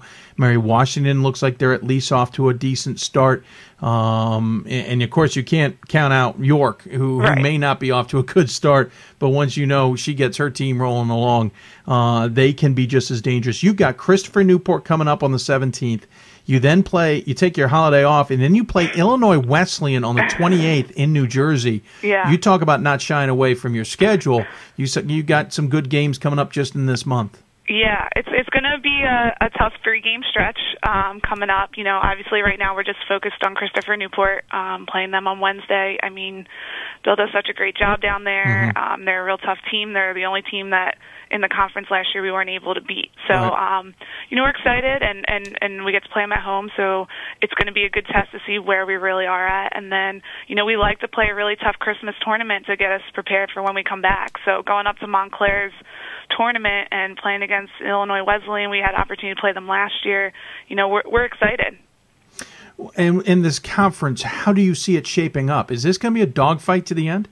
I think so. Yeah, I mean, I think it always is. I mean, I think a team to that i- is is doing well in our conference right now is going to be Wesley. Yeah. Wesley's really surprising people. They're a super athletic team. Um, you know, they they beat York and and and they're coming along. They were young last year, and like you said, York's. I'm sure Betsy's going to get her team together. She does a great job. So it's it is a dogfight all all the way to the end. Even last year with two teams being ranked, I Mhm. think there was a number of teams that could have won it at the end, and and that's why I think that makes our conference so special is how competitive it is. And I don't know how much you're looking at it already, but kind of the newfangled uh, Mid Atlantic, the CAC now all together in one side of the region, the landmark all together in one side of the region um, instead of being split with the Atlantic. Have you thought about the ramifications of that and how much that may make it even more difficult uh, come the end of the season should you not win an AQ in this conference? Yeah, um, I mean, I have. I think you know we had some good teams in our conference last year when we were at the Atlantic too. Mhm. I mean, we had the Montclairs and the Catholics Yep. and and everything. So, but now you know we're throwing with FDU and Scranton and and those teams. Um, you know, so I think no matter where we are, it's it's going to be a fight. And um, you know, I think we just got to prove ourselves, and if we deserve to be there, we'll we'll be there. Coach, to make you feel better, FDU went over to the Atlantic, so you Oh, won't have to worry Thank about you. Scranton. Scranton, Catholic, Moravian, those are the ones go. you got to Well, worry about. you yeah, there. Just try to help. Of course, there's Christopher Newport. Yeah, and well, yeah, and the rest. everybody Uh, else in our conference. Exactly. Now you got to deal with the entire conference. Good. Um, well, Coach, I appreciate you coming on the show. Certainly great to see the Seagulls back up and running uh, in basketball. I certainly remember back in the day when uh, you you you feared Seagulls. Um, excuse me, see the Seagulls coming into your stu- into your campus. But um, congratulations. Uh, microphone fail. Uh, con- congratulations on the start to the season, and uh, we'll look forward to seeing how you guys do the rest of the way. As always, though, we leave the uh, final word to the coach. Any final words you want to share with those who may be tuning in? Uh, I just want to say, I guess, um, you know, I'm really proud of my team right now. Um, they've been working really hard, and you know, the success they're getting right now, they've definitely earned it. So, um, you know, we're just happy, and we hope to keep it going. And we thank everyone that's been supporting us along the way. Very good. Kelly Lewandowski joining us here on the Hoopsville Hotline. Coach, appreciate you taking the time to join us. Coming up, we're going to go f- shift gears from the East Coast to the Midwest. We're going to talk to the WashU women's basketball coach Nancy Fahey. You're listening to Hoopsville, presented by D3Hoops.com, the National Association of Basketball Coaches. Back with more Hoopsville right after this. Division 3 allows you to be able to give yourself to other things. Not even just participate in them, but really get involved with them if you want to. There's a lot of interaction. Um, it's not just sitting back taking notes. You're actually doing hands-on things and better preparing yourself for your major. Choosing a Division three school, I've had the opportunity to develop my leadership skills and to be more involved on campus. Division three in athletics, you know, affords students the opportunity not only to participate in uh, intercollegiate athletics at a competitive level, but also gives them the opportunity to, you know, engage in the other interests uh, in their campus and in their lives outside of that sport and outside of the academics on the campus. And to have opportunity to have time to join clubs and being able to play basketball, it allows you to just be able to do everything you want to do. I wouldn't change it for the world.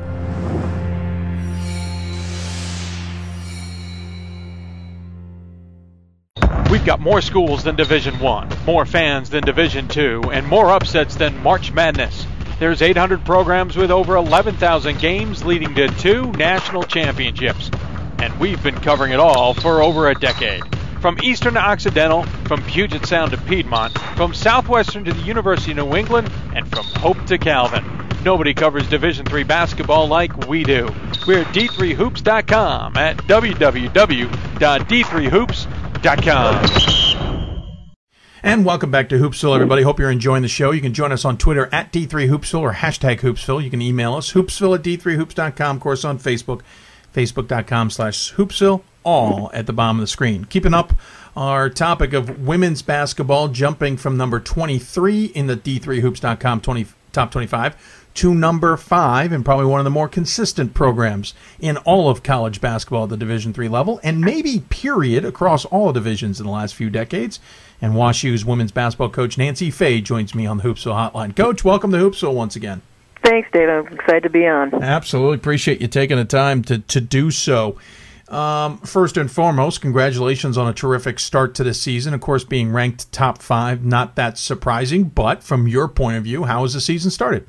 I mean, obviously we're happy. Um, I, I think we're just focusing in, like I think most play, teams at this time of year, uh, you start out, you do a lot of practicing, and you just focus on getting better, um, whether it's each practice or each game. And I think that's uh, worked well for us so far. Seven and zero start to the season. Wins over Lake Forest, Rose-Hulman, Southwestern Illinois College, and Illinois Wesleyan in a dominating fashion. I should point out. Um, over Loras and win over Webster as well. Got Millikin coming up here in two days on the schedule.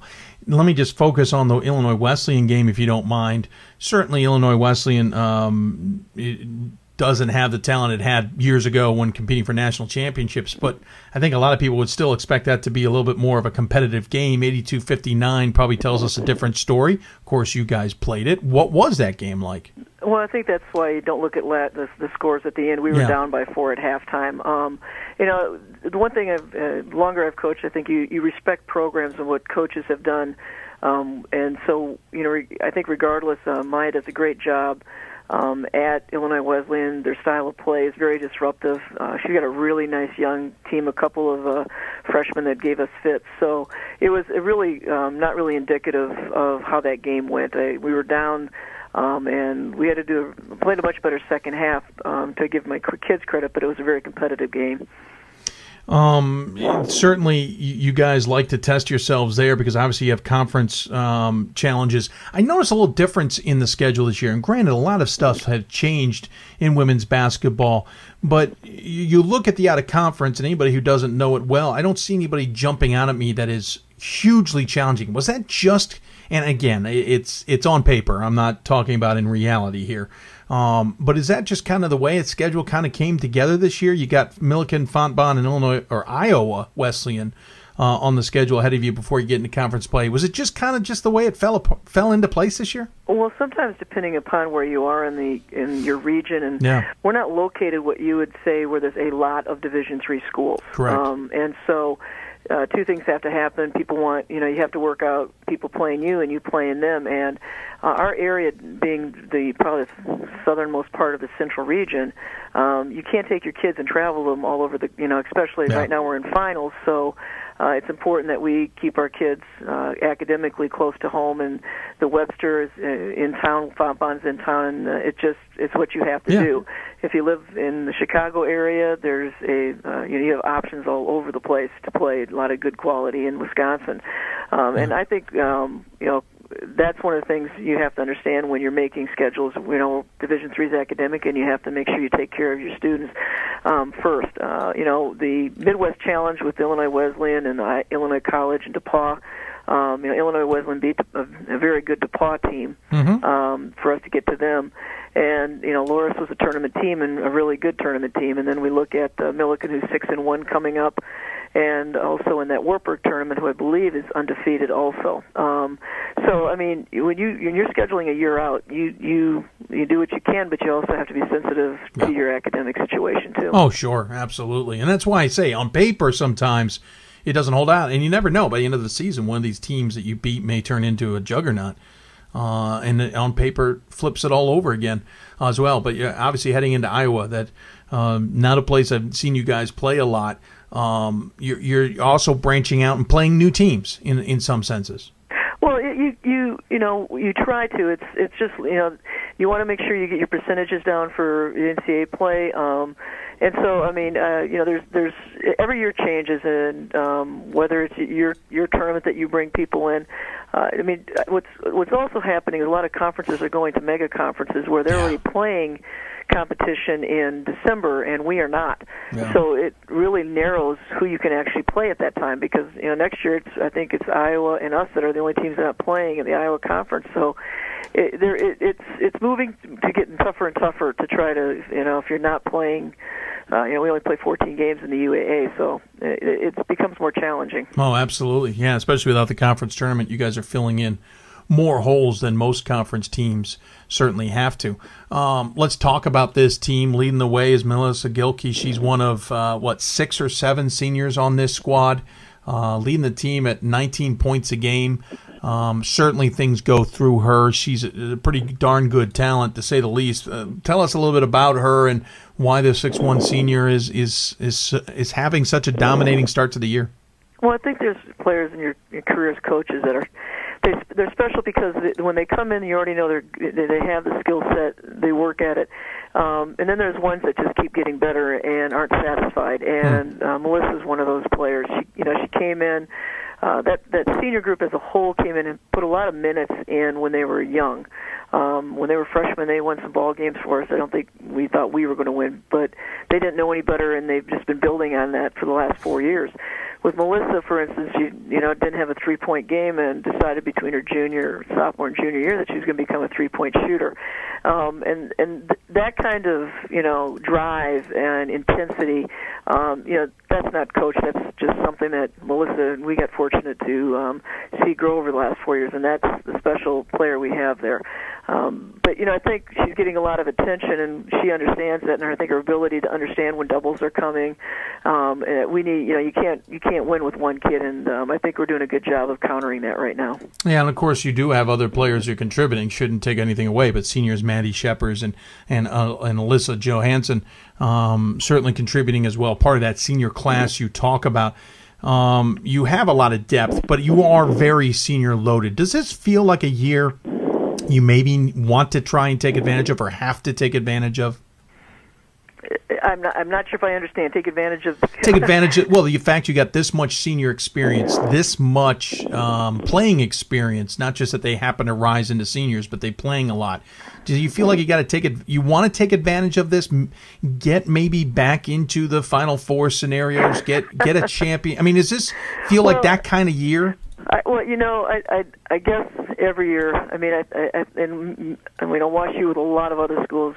I hope that we start out the year thinking that's a possibility, regardless. Sure. Um, you know, you know, special years and when you have a senior loaded group, you know, that's obviously. I know they're driven uh, to try to return, but I, if I talked about last year's team and the year before, they'd feel the same way.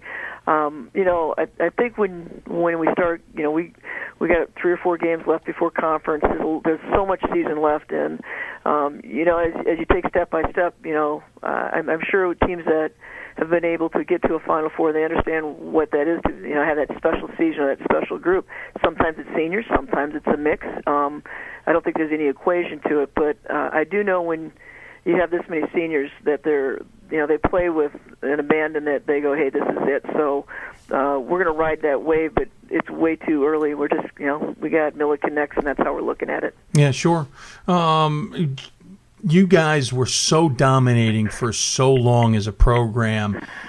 Every, a lot has changed in women's basketball. I don't think it's as has as much parity as it does on the men's side, but it certainly has a lot more parity than it did five, ten years ago. It is tougher to win national championships now.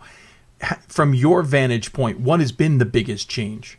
More little girls are playing basketball, hmm. and when more little girls are playing basketball, there's more talent out there. There's more opportunity for them to play at so many different places, and it's healthy. It's healthy in so many ways. Uh, you know, um, and I think that's just the it's it's taken time. It's here. It's only going to get better, and um, uh, I think that's a really good good thing for for our game. Um, just because it it sounds like something would be fun to say. Are you itching to get a national championship? You haven't won one since 2010. You know, this is this isn't about me. Um, it, this is about kids that haven't won a national championship yeah. or haven't been to a Final Four, um, haven't experienced that. The one thing I hope to offer them is, you know, hopefully um, what we can do to get back there. And so for for me, every year it's it's that's what we want to do. Um, but because it's it's for them, and that's why we all coach and to hopefully give them that opportunity. So um, that's what I love about coaching. It, it's not what happened, you know, 10, 15 years ago. It's it's right now.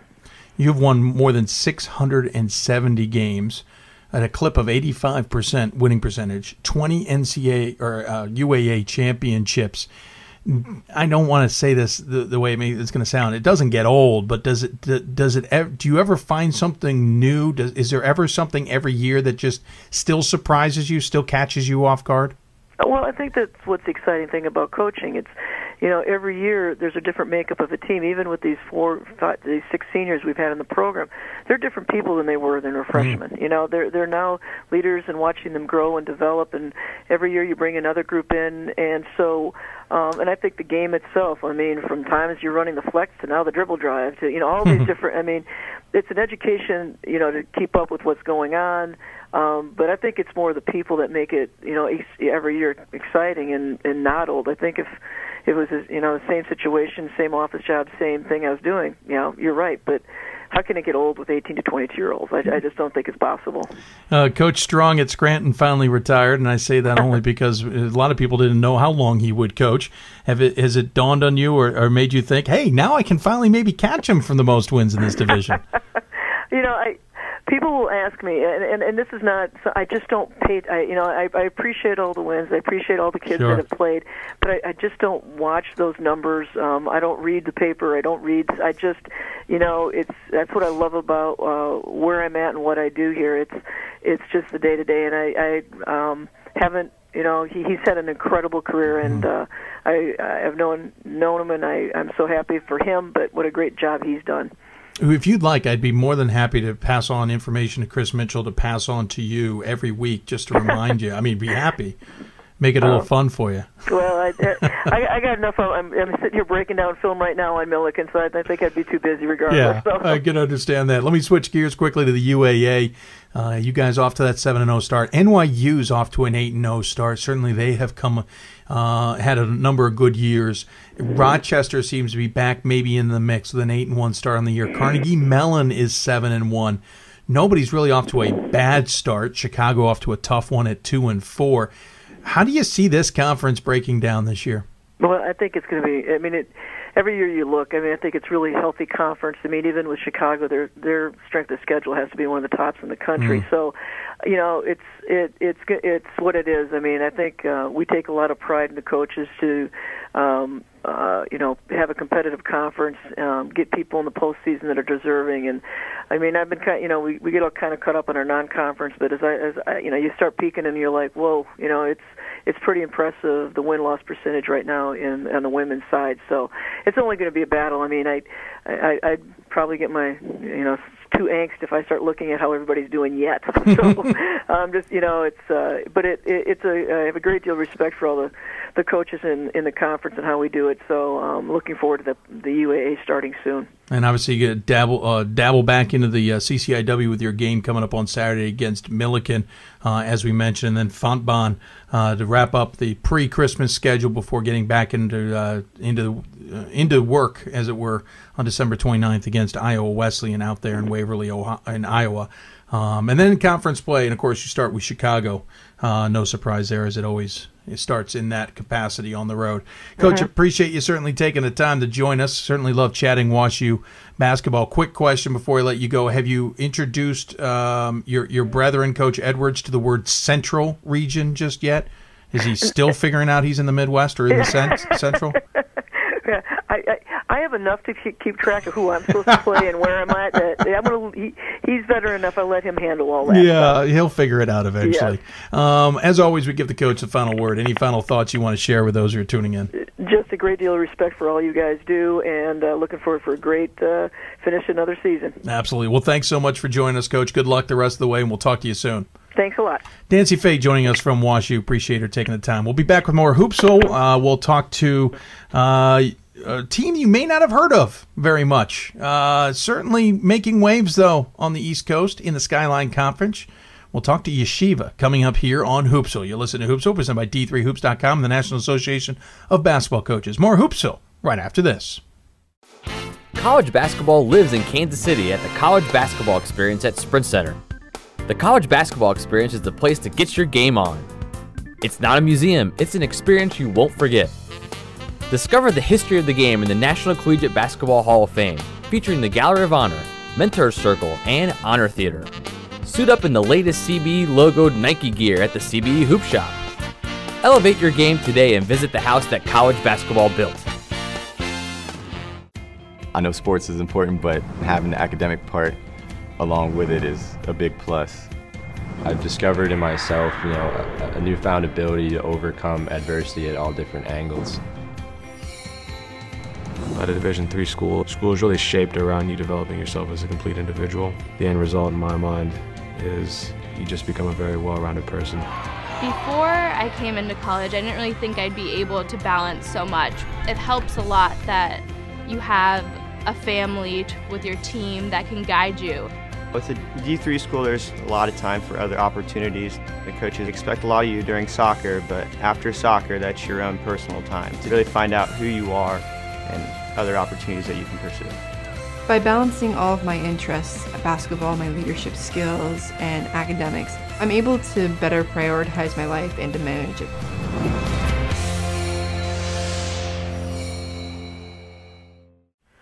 And welcome back to Hoopsville, everybody. Hope you're enjoying your December evening, December the 11th. If you've got questions for us or our guests, you can always tweet us at D3Hoopsville or hashtag Hoopsville. Email us, hoopsville at D3Hoops.com or Facebook us at Facebook.com slash Hoopsville.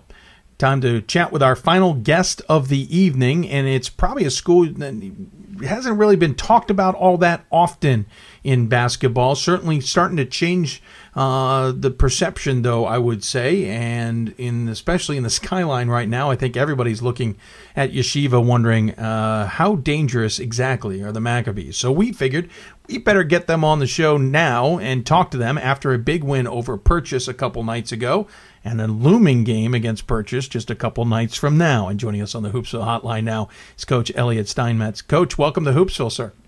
Thank you so much for having me. Absolutely. Appreciate you taking the time.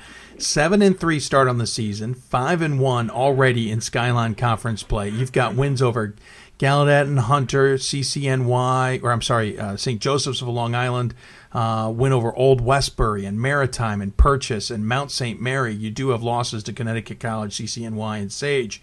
Mixed bag in there, but some impressive wins for a program that last year was 7 and 18, year before that 11 and 15, year before that 5 and 20. I mean, you guys are kind of kind of trying to retool what what you're all about. Yeah, well, I think you know there's certainly been excitement about the new program, and uh, we were able to uh, you know really come in and, and get jump started, and I think a lot of that certainly is uh, attributed to you know the newness um, and the excitement of having having something new going on. Um, that said, we have we have guys who are really buying in. They're working hard and uh, they're showing up every day early to practice and staying late and shooting, and then they're seeing the results early. And I think that's you know building confidence, which has been which has been certainly fun to watch. Um, your first year head coach, we should point out, got hired back in April to take over this program. You're this is your alma mater. Played three seasons of basketball for the Maccabees. What's it mean to, to take over your alma mater to try and move it forward as a program? Well, it's an honor in a lot of ways. I mean, I was I was lucky enough to play for Coach Jonathan Halpert, you know, of '99 to 2002, who, who was there for about 42 years before yeah. me. Who's certainly a legendary name in, in New York basketball and, and somebody that I've always looked up to. Um, and it's you know he he built this program from the ground up, and I, I'm just fortunate and, and honored and and uh, and, and in, in a way awed to have the opportunity to try to you know bring it forward when you look at uh, what you had ahead of you, what was your simplistic goal for this season?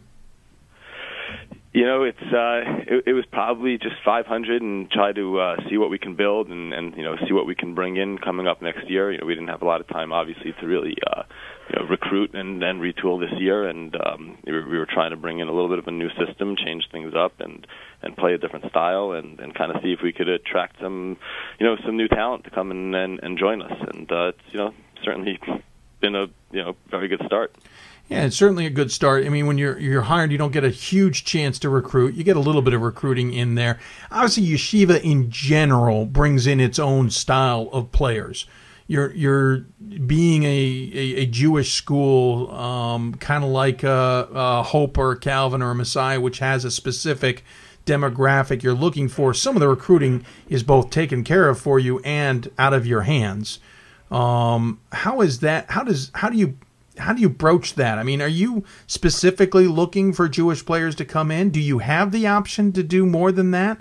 Um, what is the what is your stick, as it were, for lack of a better description, to uh, to get recruits and help move this program forward? Well, I think you know when when you have uh, when you have something like that where you're to you know to a certain extent restricted, like you said, in your demographic, you can look at it obviously in two ways. You can look at it as a disadvantage or a benefit. Mm-hmm. Uh, you know, I try to look at it as a benefit, and I look at it as we have a uh, a niche a niche world where we can really pull players from. Uh, you know, there's a there's an entire league of Jewish high schools in the metropolitan area. Mm-hmm. There's an entire world of Jewish high schools uh, across the country that I think are not really tapped into by a lot of schools. And maybe I'm shooting myself in the foot a little bit, opening up the world to them. But uh, you know, the the uh, the opportunities there to find certainly uh, Division three caliber players, and over the years there have been some Division two and Division one players coming out of those schools as well. Is is something that we really I think have a uh, have an advantage to get to, being that it's a you know a Jewish school. Um, this team certainly has a lot of depth in sense of years. You only have one freshman on the squad, a number of sophomores and juniors, and a handful of G- seniors. You're led this year already by uh, Shel- uh, Shelby Rosenberg, 18 and a half points a game. Benji Ritholtz at 17.8, 10 and a half from Michael Berg. Um, you're getting already a lot of contributions in some big games for you guys from these players. Is this? It almost feel like a shot in the arm for the program. Uh, yeah, it does. I mean, you know, we're we're certainly getting out and running. We're we're we're definitely putting up our share of shots, and um, you know, it's I, I, it's funny. You know, you look you look at a game like uh, last night. You know, we played last night. and We put up uh, 78% field goal percentage in the second half. It's just it's you know make you, you look at the rest of the numbers and who's scoring and it's, it's it almost just follows with but we've been uh, we've been shooting at a high percentage and you know probably won't last forever but I think uh, first time around the league we've kind of you know surprised a couple of teams and you know certainly some some very good coaches in our league and uh, second time around I'm not really expecting it to be uh, you know, I, wouldn't even call I wouldn't call it easy first time around, but I imagine it'll be even harder the second time around. And obviously, with the holidays, you have to kind of put a lot of games early on in the season. But I find it interesting, you guys get a very good win on December 8th against SUNY Purchase, uh, a team that's certainly depleted with injuries. I've seen them twice, but they're dangerous at the same time. You then get to face off against them six days later. Granted, you got the win on the road, they got to come to your place. That's a little quirk in the schedule that not everybody would see in conference play. How do you kind of get used to the fact that you're seeing a team twice in a week? Yeah, that's uh, that's not easy. I mean, it's um, you know obviously gives them certainly uh, a quick turnaround, and they'll still have that taste in their mouth, which is not going to help us. You know, they're going to be an, that's an ang- that's an angry group probably Yeah. coming in on on Sunday, and you know we it took us uh, playing a real real good game up there. That's a very talented and well coached group, and it took us playing a really solid game up there to really come out of there. You know, with with the W. Um, and yeah, I mean Sunday it'll be it'll be right back at it, and you know if the game is, goes the same way, it can obviously uh, fall out on either side in terms of the result. But it was certainly a fun game to be a part of, and uh, you know a little bit of back and forth at the end, and you know it's uh, it's a good quality win certainly for for our program this year. And of course, back that up with the win against Mount St. Mary. Again, you're going to take on uh, Purchase on Saturday. When you look at this Skyline Conference, I know you're kind of you're familiar with it, but you're new to it in the coaching realm of things. Mount St. Vincent's on top with Sage. Then you guys are sitting right there. Of course, you played most of the games because you're going to have a chunk of time up here where you can't play any games. So a lot of this can change. But to start five and one, to put yourselves in that spot for the first six games of the conference, that's got to be really reassuring when you look at the second half of the conference schedule. Yeah, no, it's it's it's a confidence builder, and I think it was important. You know, we came in with a uh, with a system in mind, and and you know, I, I brought in an assistant coach, uh, Yogi Verdugo from from Florida, who really is is one of the best I've seen in terms of skill development, and it's really allowed our guys to take a step forward in terms of their in terms of their skills and, and their confidence. And and I think we're playing with a certain amount of confidence right now that hopefully will carry through to the second half. And I think it's really been the the reason, you know, the the, the commitment that the guys have had and and the work ethic and and, and the the ability for them to to show up and and buy into what we're trying to give them. Um, you know, it got them off to the start, and hopefully the confidence kind of flows through to the second half.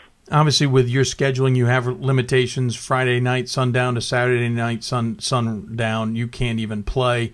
Um, Hanukkah, you certainly can't play on. I find it interesting. You'll sneak a game in against Lehman on the 16th bef- uh, before. No, you're playing that after sundown on Hanukkah. Yeah, we can Um, play it. Hanukkah, we can play. Okay, uh, but you don't play another game until the so that's December sixteenth. You don't play another game until January twenty second. Tell everybody the reason behind that big gap.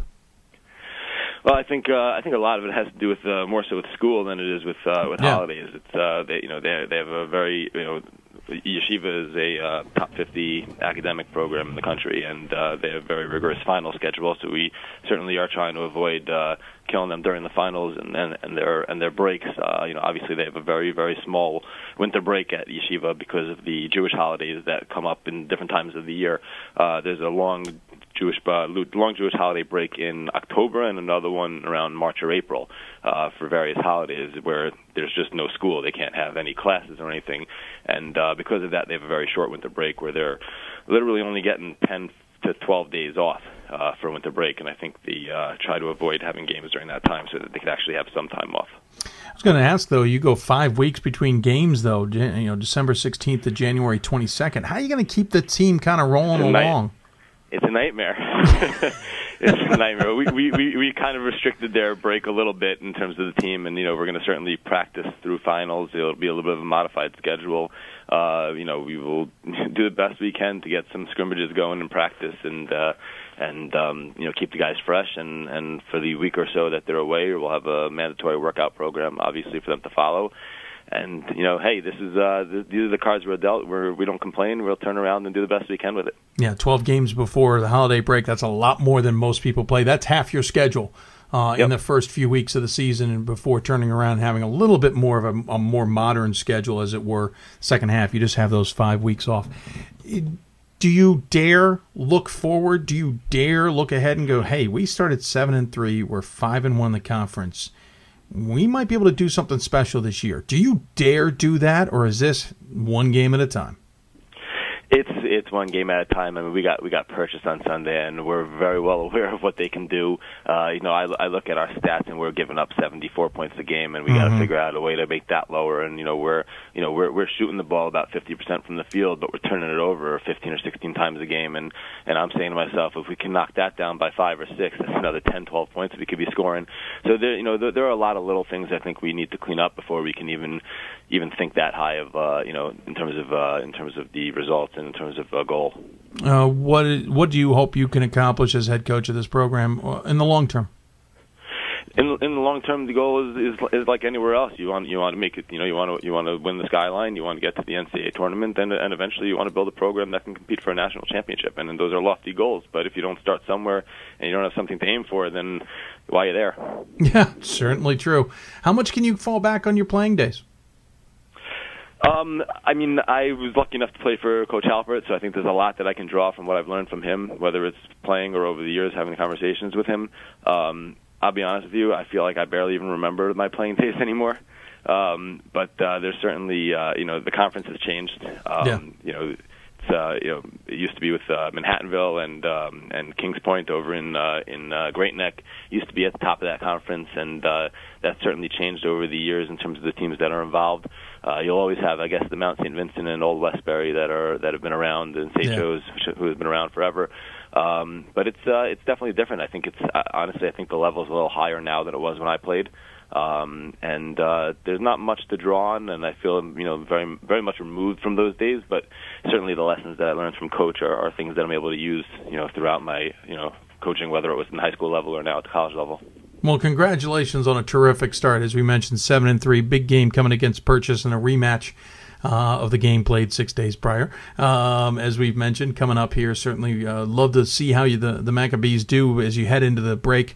Um, certainly, congratulations on the 5 1 start in the Skyline as well. Certainly love to see schools like yourselves making headlines in Division 3. Uh, as always, we give the coach the final word. Any final thoughts you want to share with those who may be tuning in? Well, first of all, thank you for, for having me on. I think it's uh, you know it's flattering for, for me certainly, and, and for our program to have the opportunity to get a little bit of a of a spotlight. You know, our, our guys are working hard, and you know our athletic department and our AD Joe Bednarsh have been extremely supportive of the program and what we're trying to build. And I think the opportunity to kind of get that you know get that message about the school out there is really tremendous. So thank you for that. Well, thank you for coming on the show. Good luck the rest of the season, especially those five weeks off, as it were. And uh, we'll look forward to talking to you soon. I hope. Absolutely. Thank you so much.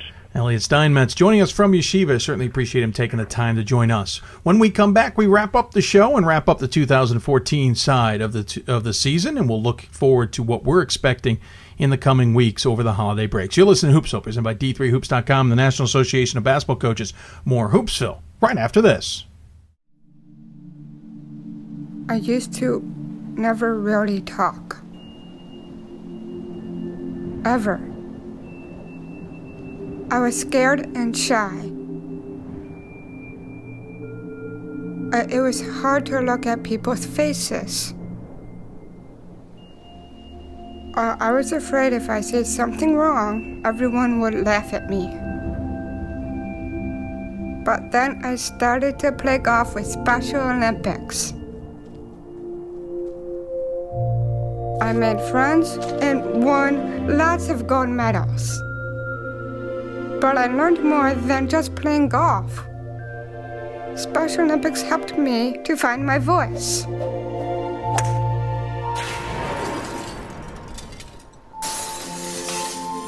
And now everyone else is speechless. We've got more schools than Division 1, more fans than Division 2, and more upsets than March Madness. There's 800 programs with over 11,000 games leading to two national championships. And we've been covering it all for over a decade. From eastern to occidental, from Puget Sound to Piedmont, from southwestern to the University of New England, and from Hope to Calvin. Nobody covers Division III basketball like we do. We're at d3hoops.com at www.d3hoops.com.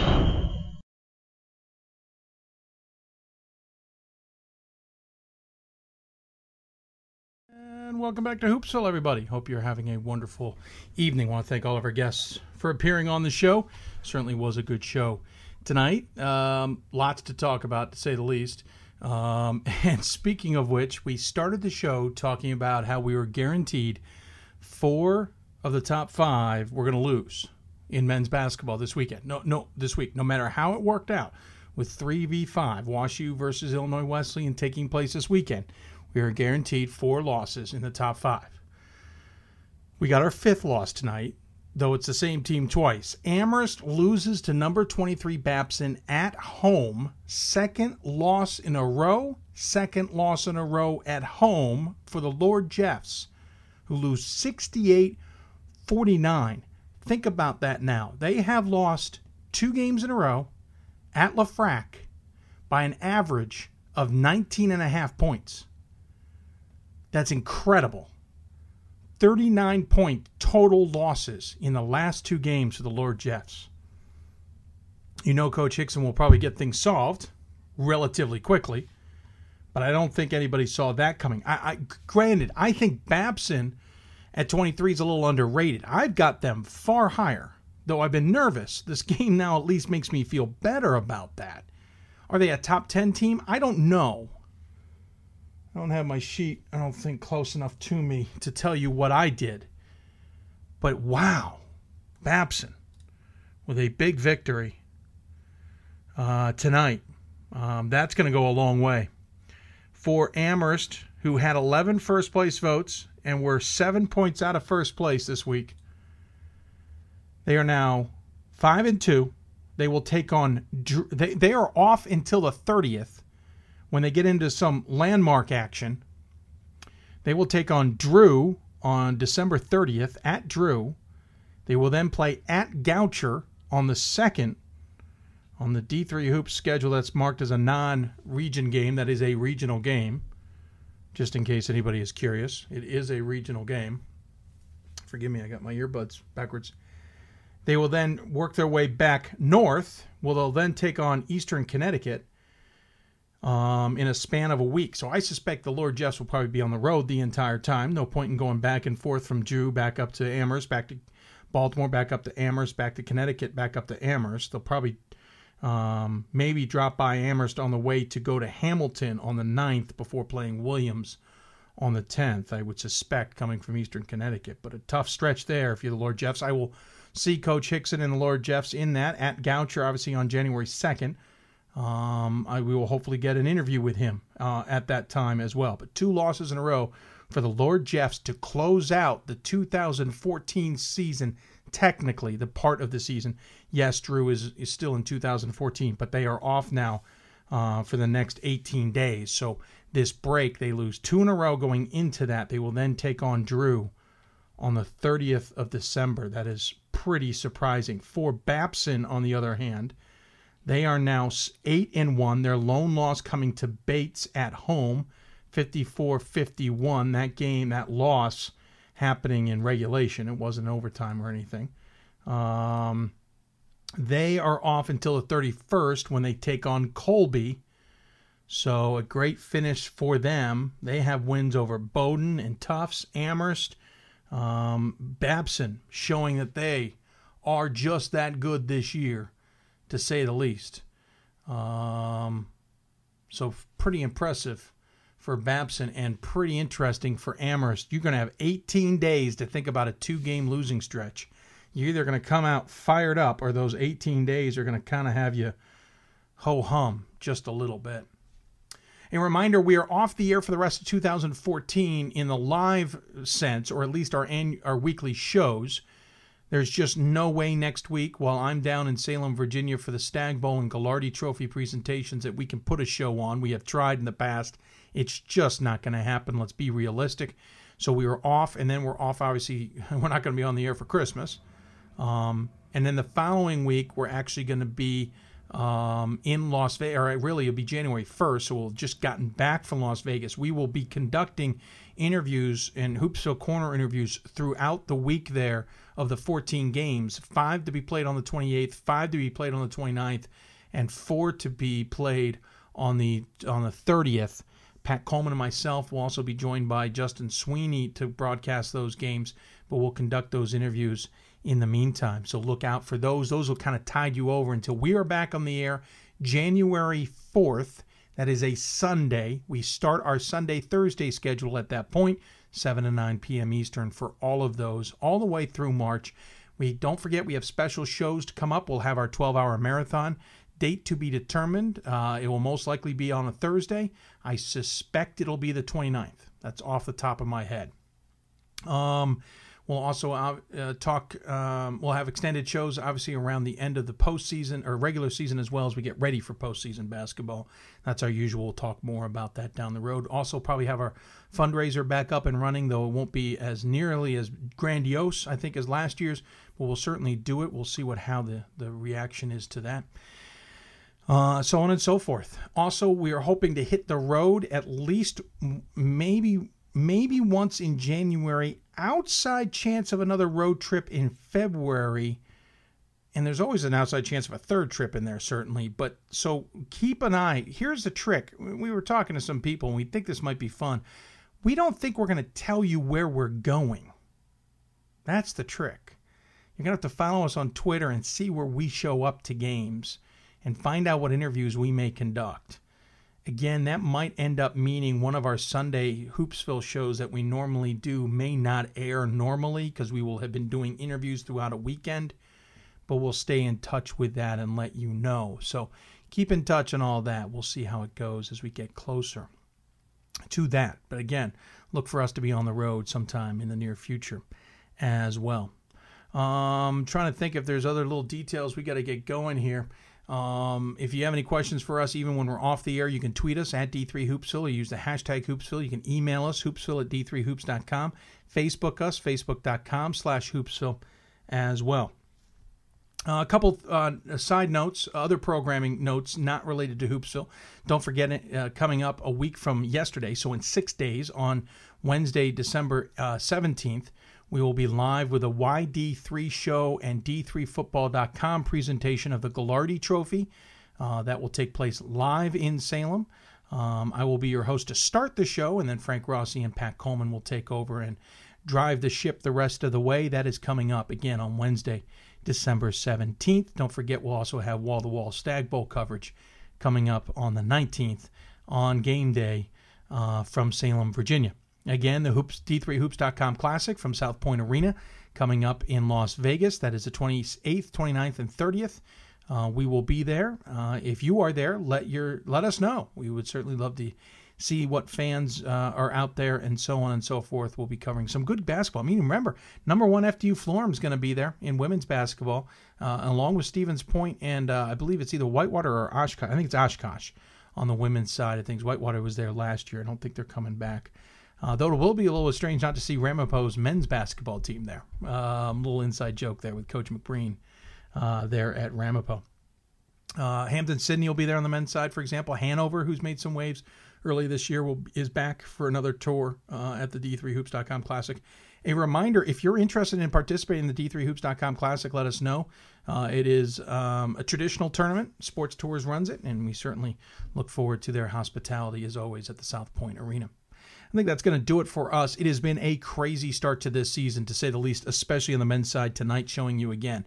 Amherst losing for their second time in a row as the number two team in the country, losing to Brandeis and now Babson. Babson's actually now won back to back appearances at LeFrak Gymnasium as well. So craziness. And we've already had three different number ones. We're bound to have a fourth. I mean, if you look at the top 25 on the men's side, does that mean Wash U? Should they beat Illinois Wesleyan? Let's say Illinois Wesleyan beats Wash U now you got to pick them for number one. I, I think WashU is about the only one who's a legitimate number one. Even I will consider them, though I have them much lower in my poll than some others do. But if they beat Illinois Wesleyan and are the last man standing, maybe they should be the number one team. But if they were to lose, let's just argue that Illinois Wesleyan beats WashU on Saturday. nobody in the top 10 except for Richard Stockton's undefeated, which it means, in my opinion, it's a pick 'em for number one. Yeah, I think you're going to have voters all over the place. Um, you saw it a little bit with three teams getting first place votes this week. You're going to be all over the place, in my opinion. I think everyone's going to try and is going to be grasping to figure out who the number one team in the country is when the poll comes out on Monday and certainly more questions beyond that. So it's a year of the questions. It's a year of the upsets. It's a year of of not really having anybody in men's basketball standing head and shoulders above everybody else. It's just that simple. I don't know if that means everybody's come down a level or people have risen. I don't know. I don't know what that really means. But certainly going to be fascinating to watch this finish. And like I said, if this is how it's beginning, at the end of the season, we might be wide open for a men's bracket that you just can't go, oh, they're getting. I mean, granted, we have to figure out how it looks in a bracket to begin with, but usually you can kind of go, I think, I think these two teams got the best chance at Salem. This year, we might be going, I don't know who goes to Salem. It's wide open. It's going to be who, literally, whoever survives. We're going to get tough matchups early on because everybody's beating everybody. Not because it's unfair, but because everybody is beating everybody. We're going to have tough matchups this year plain and simple. It's going to be probably the deepest men's basketball championship tournament we've had in a long time. And then on the women's side, it's getting deeper there too. You heard Coach Nancy Fahey talking about it. It is not, you know, cut and dry anymore. There's a lot more women who play very good basketball in this country, especially at Division 3. I was actually talking to a parent the other day whose whose daughter transferred from Division 2 to Division 3, and he said he wa- he was at one of their games and he said their opponent was like a Division two team. It was a Division three team, but the opponent was a Division two team in the sense of how they were built, how they played, how they executed. And I said to him, yes, Division three's got really good basketball on the men's and women's side. It's just not appreciated. People automatically assume that because it's Division three, it's not that good. We all know, and I'm preaching to the choir to those who out there who certainly know Division three as well as I do Division 3 teams can play with the Division 2s and the Division 1s. It just depends on the matchups. We got some really good basketball going on around the country. My hope to you during the holidays is if you've got a game near you, go watch it. Go check it out. Go see some of the top teams. I'm going to get a chance to see Amherst. I'm also going to get a chance to see FDU Florham, Ham, uh, uh, uh, Hampden Sydney, uh, Oshkosh and Stevens Point on the women's side, uh, Hanover on the men's side, even Husson Husson, who is a team that every you know wanted a lot of respect last year. I'm going to get a chance to see these teams. You should go out. I granted don't travel like I do. I'm not saying go crazy here. But if you got games near you, go check it out. Go to a gym. Watch these teams play. Enjoy what you're getting this chance to see. And even watch games that have nothing to do with maybe your team. Go and get a chance. There are there are pockets where there are games easily available. Where I am, I can go an hour or so and hit all kinds of gyms. Take advantage of that. Go do it yourself. Enjoy this. This is this may be one of the most in, interesting years we've had in a very long time. Take advantage of it. Go out and watch the games them yourself. And of course, take advantage of web streams as well. So that's going to do it for 2014 here on the show. Again, we'll be doing a ton of interviews when we're in Vegas. That will kind of be our tide over until we get back on the air on January 4th. And again, when we hit the air January 4th, which is a Sunday, we'll be on the air for the most part every Sunday and every Thursday, 7 to 9 p.m. Eastern. There's going to be some variations in that, and we'll certainly keep you abreast of those. If you have questions for us when we're not on the air, or you have guest ideas, or whatever the case may be, tweet us at D3Hoopsville. Use the hashtag Hoopsville. Email us hoopsville at d3hoops.com. Join us on Facebook at facebook.com slash hoopsville. Also, don't forget podcasts. If you missed any of this show, you can watch it on demand on YouTube. You can also listen to it on podcasts via SoundCloud at this time.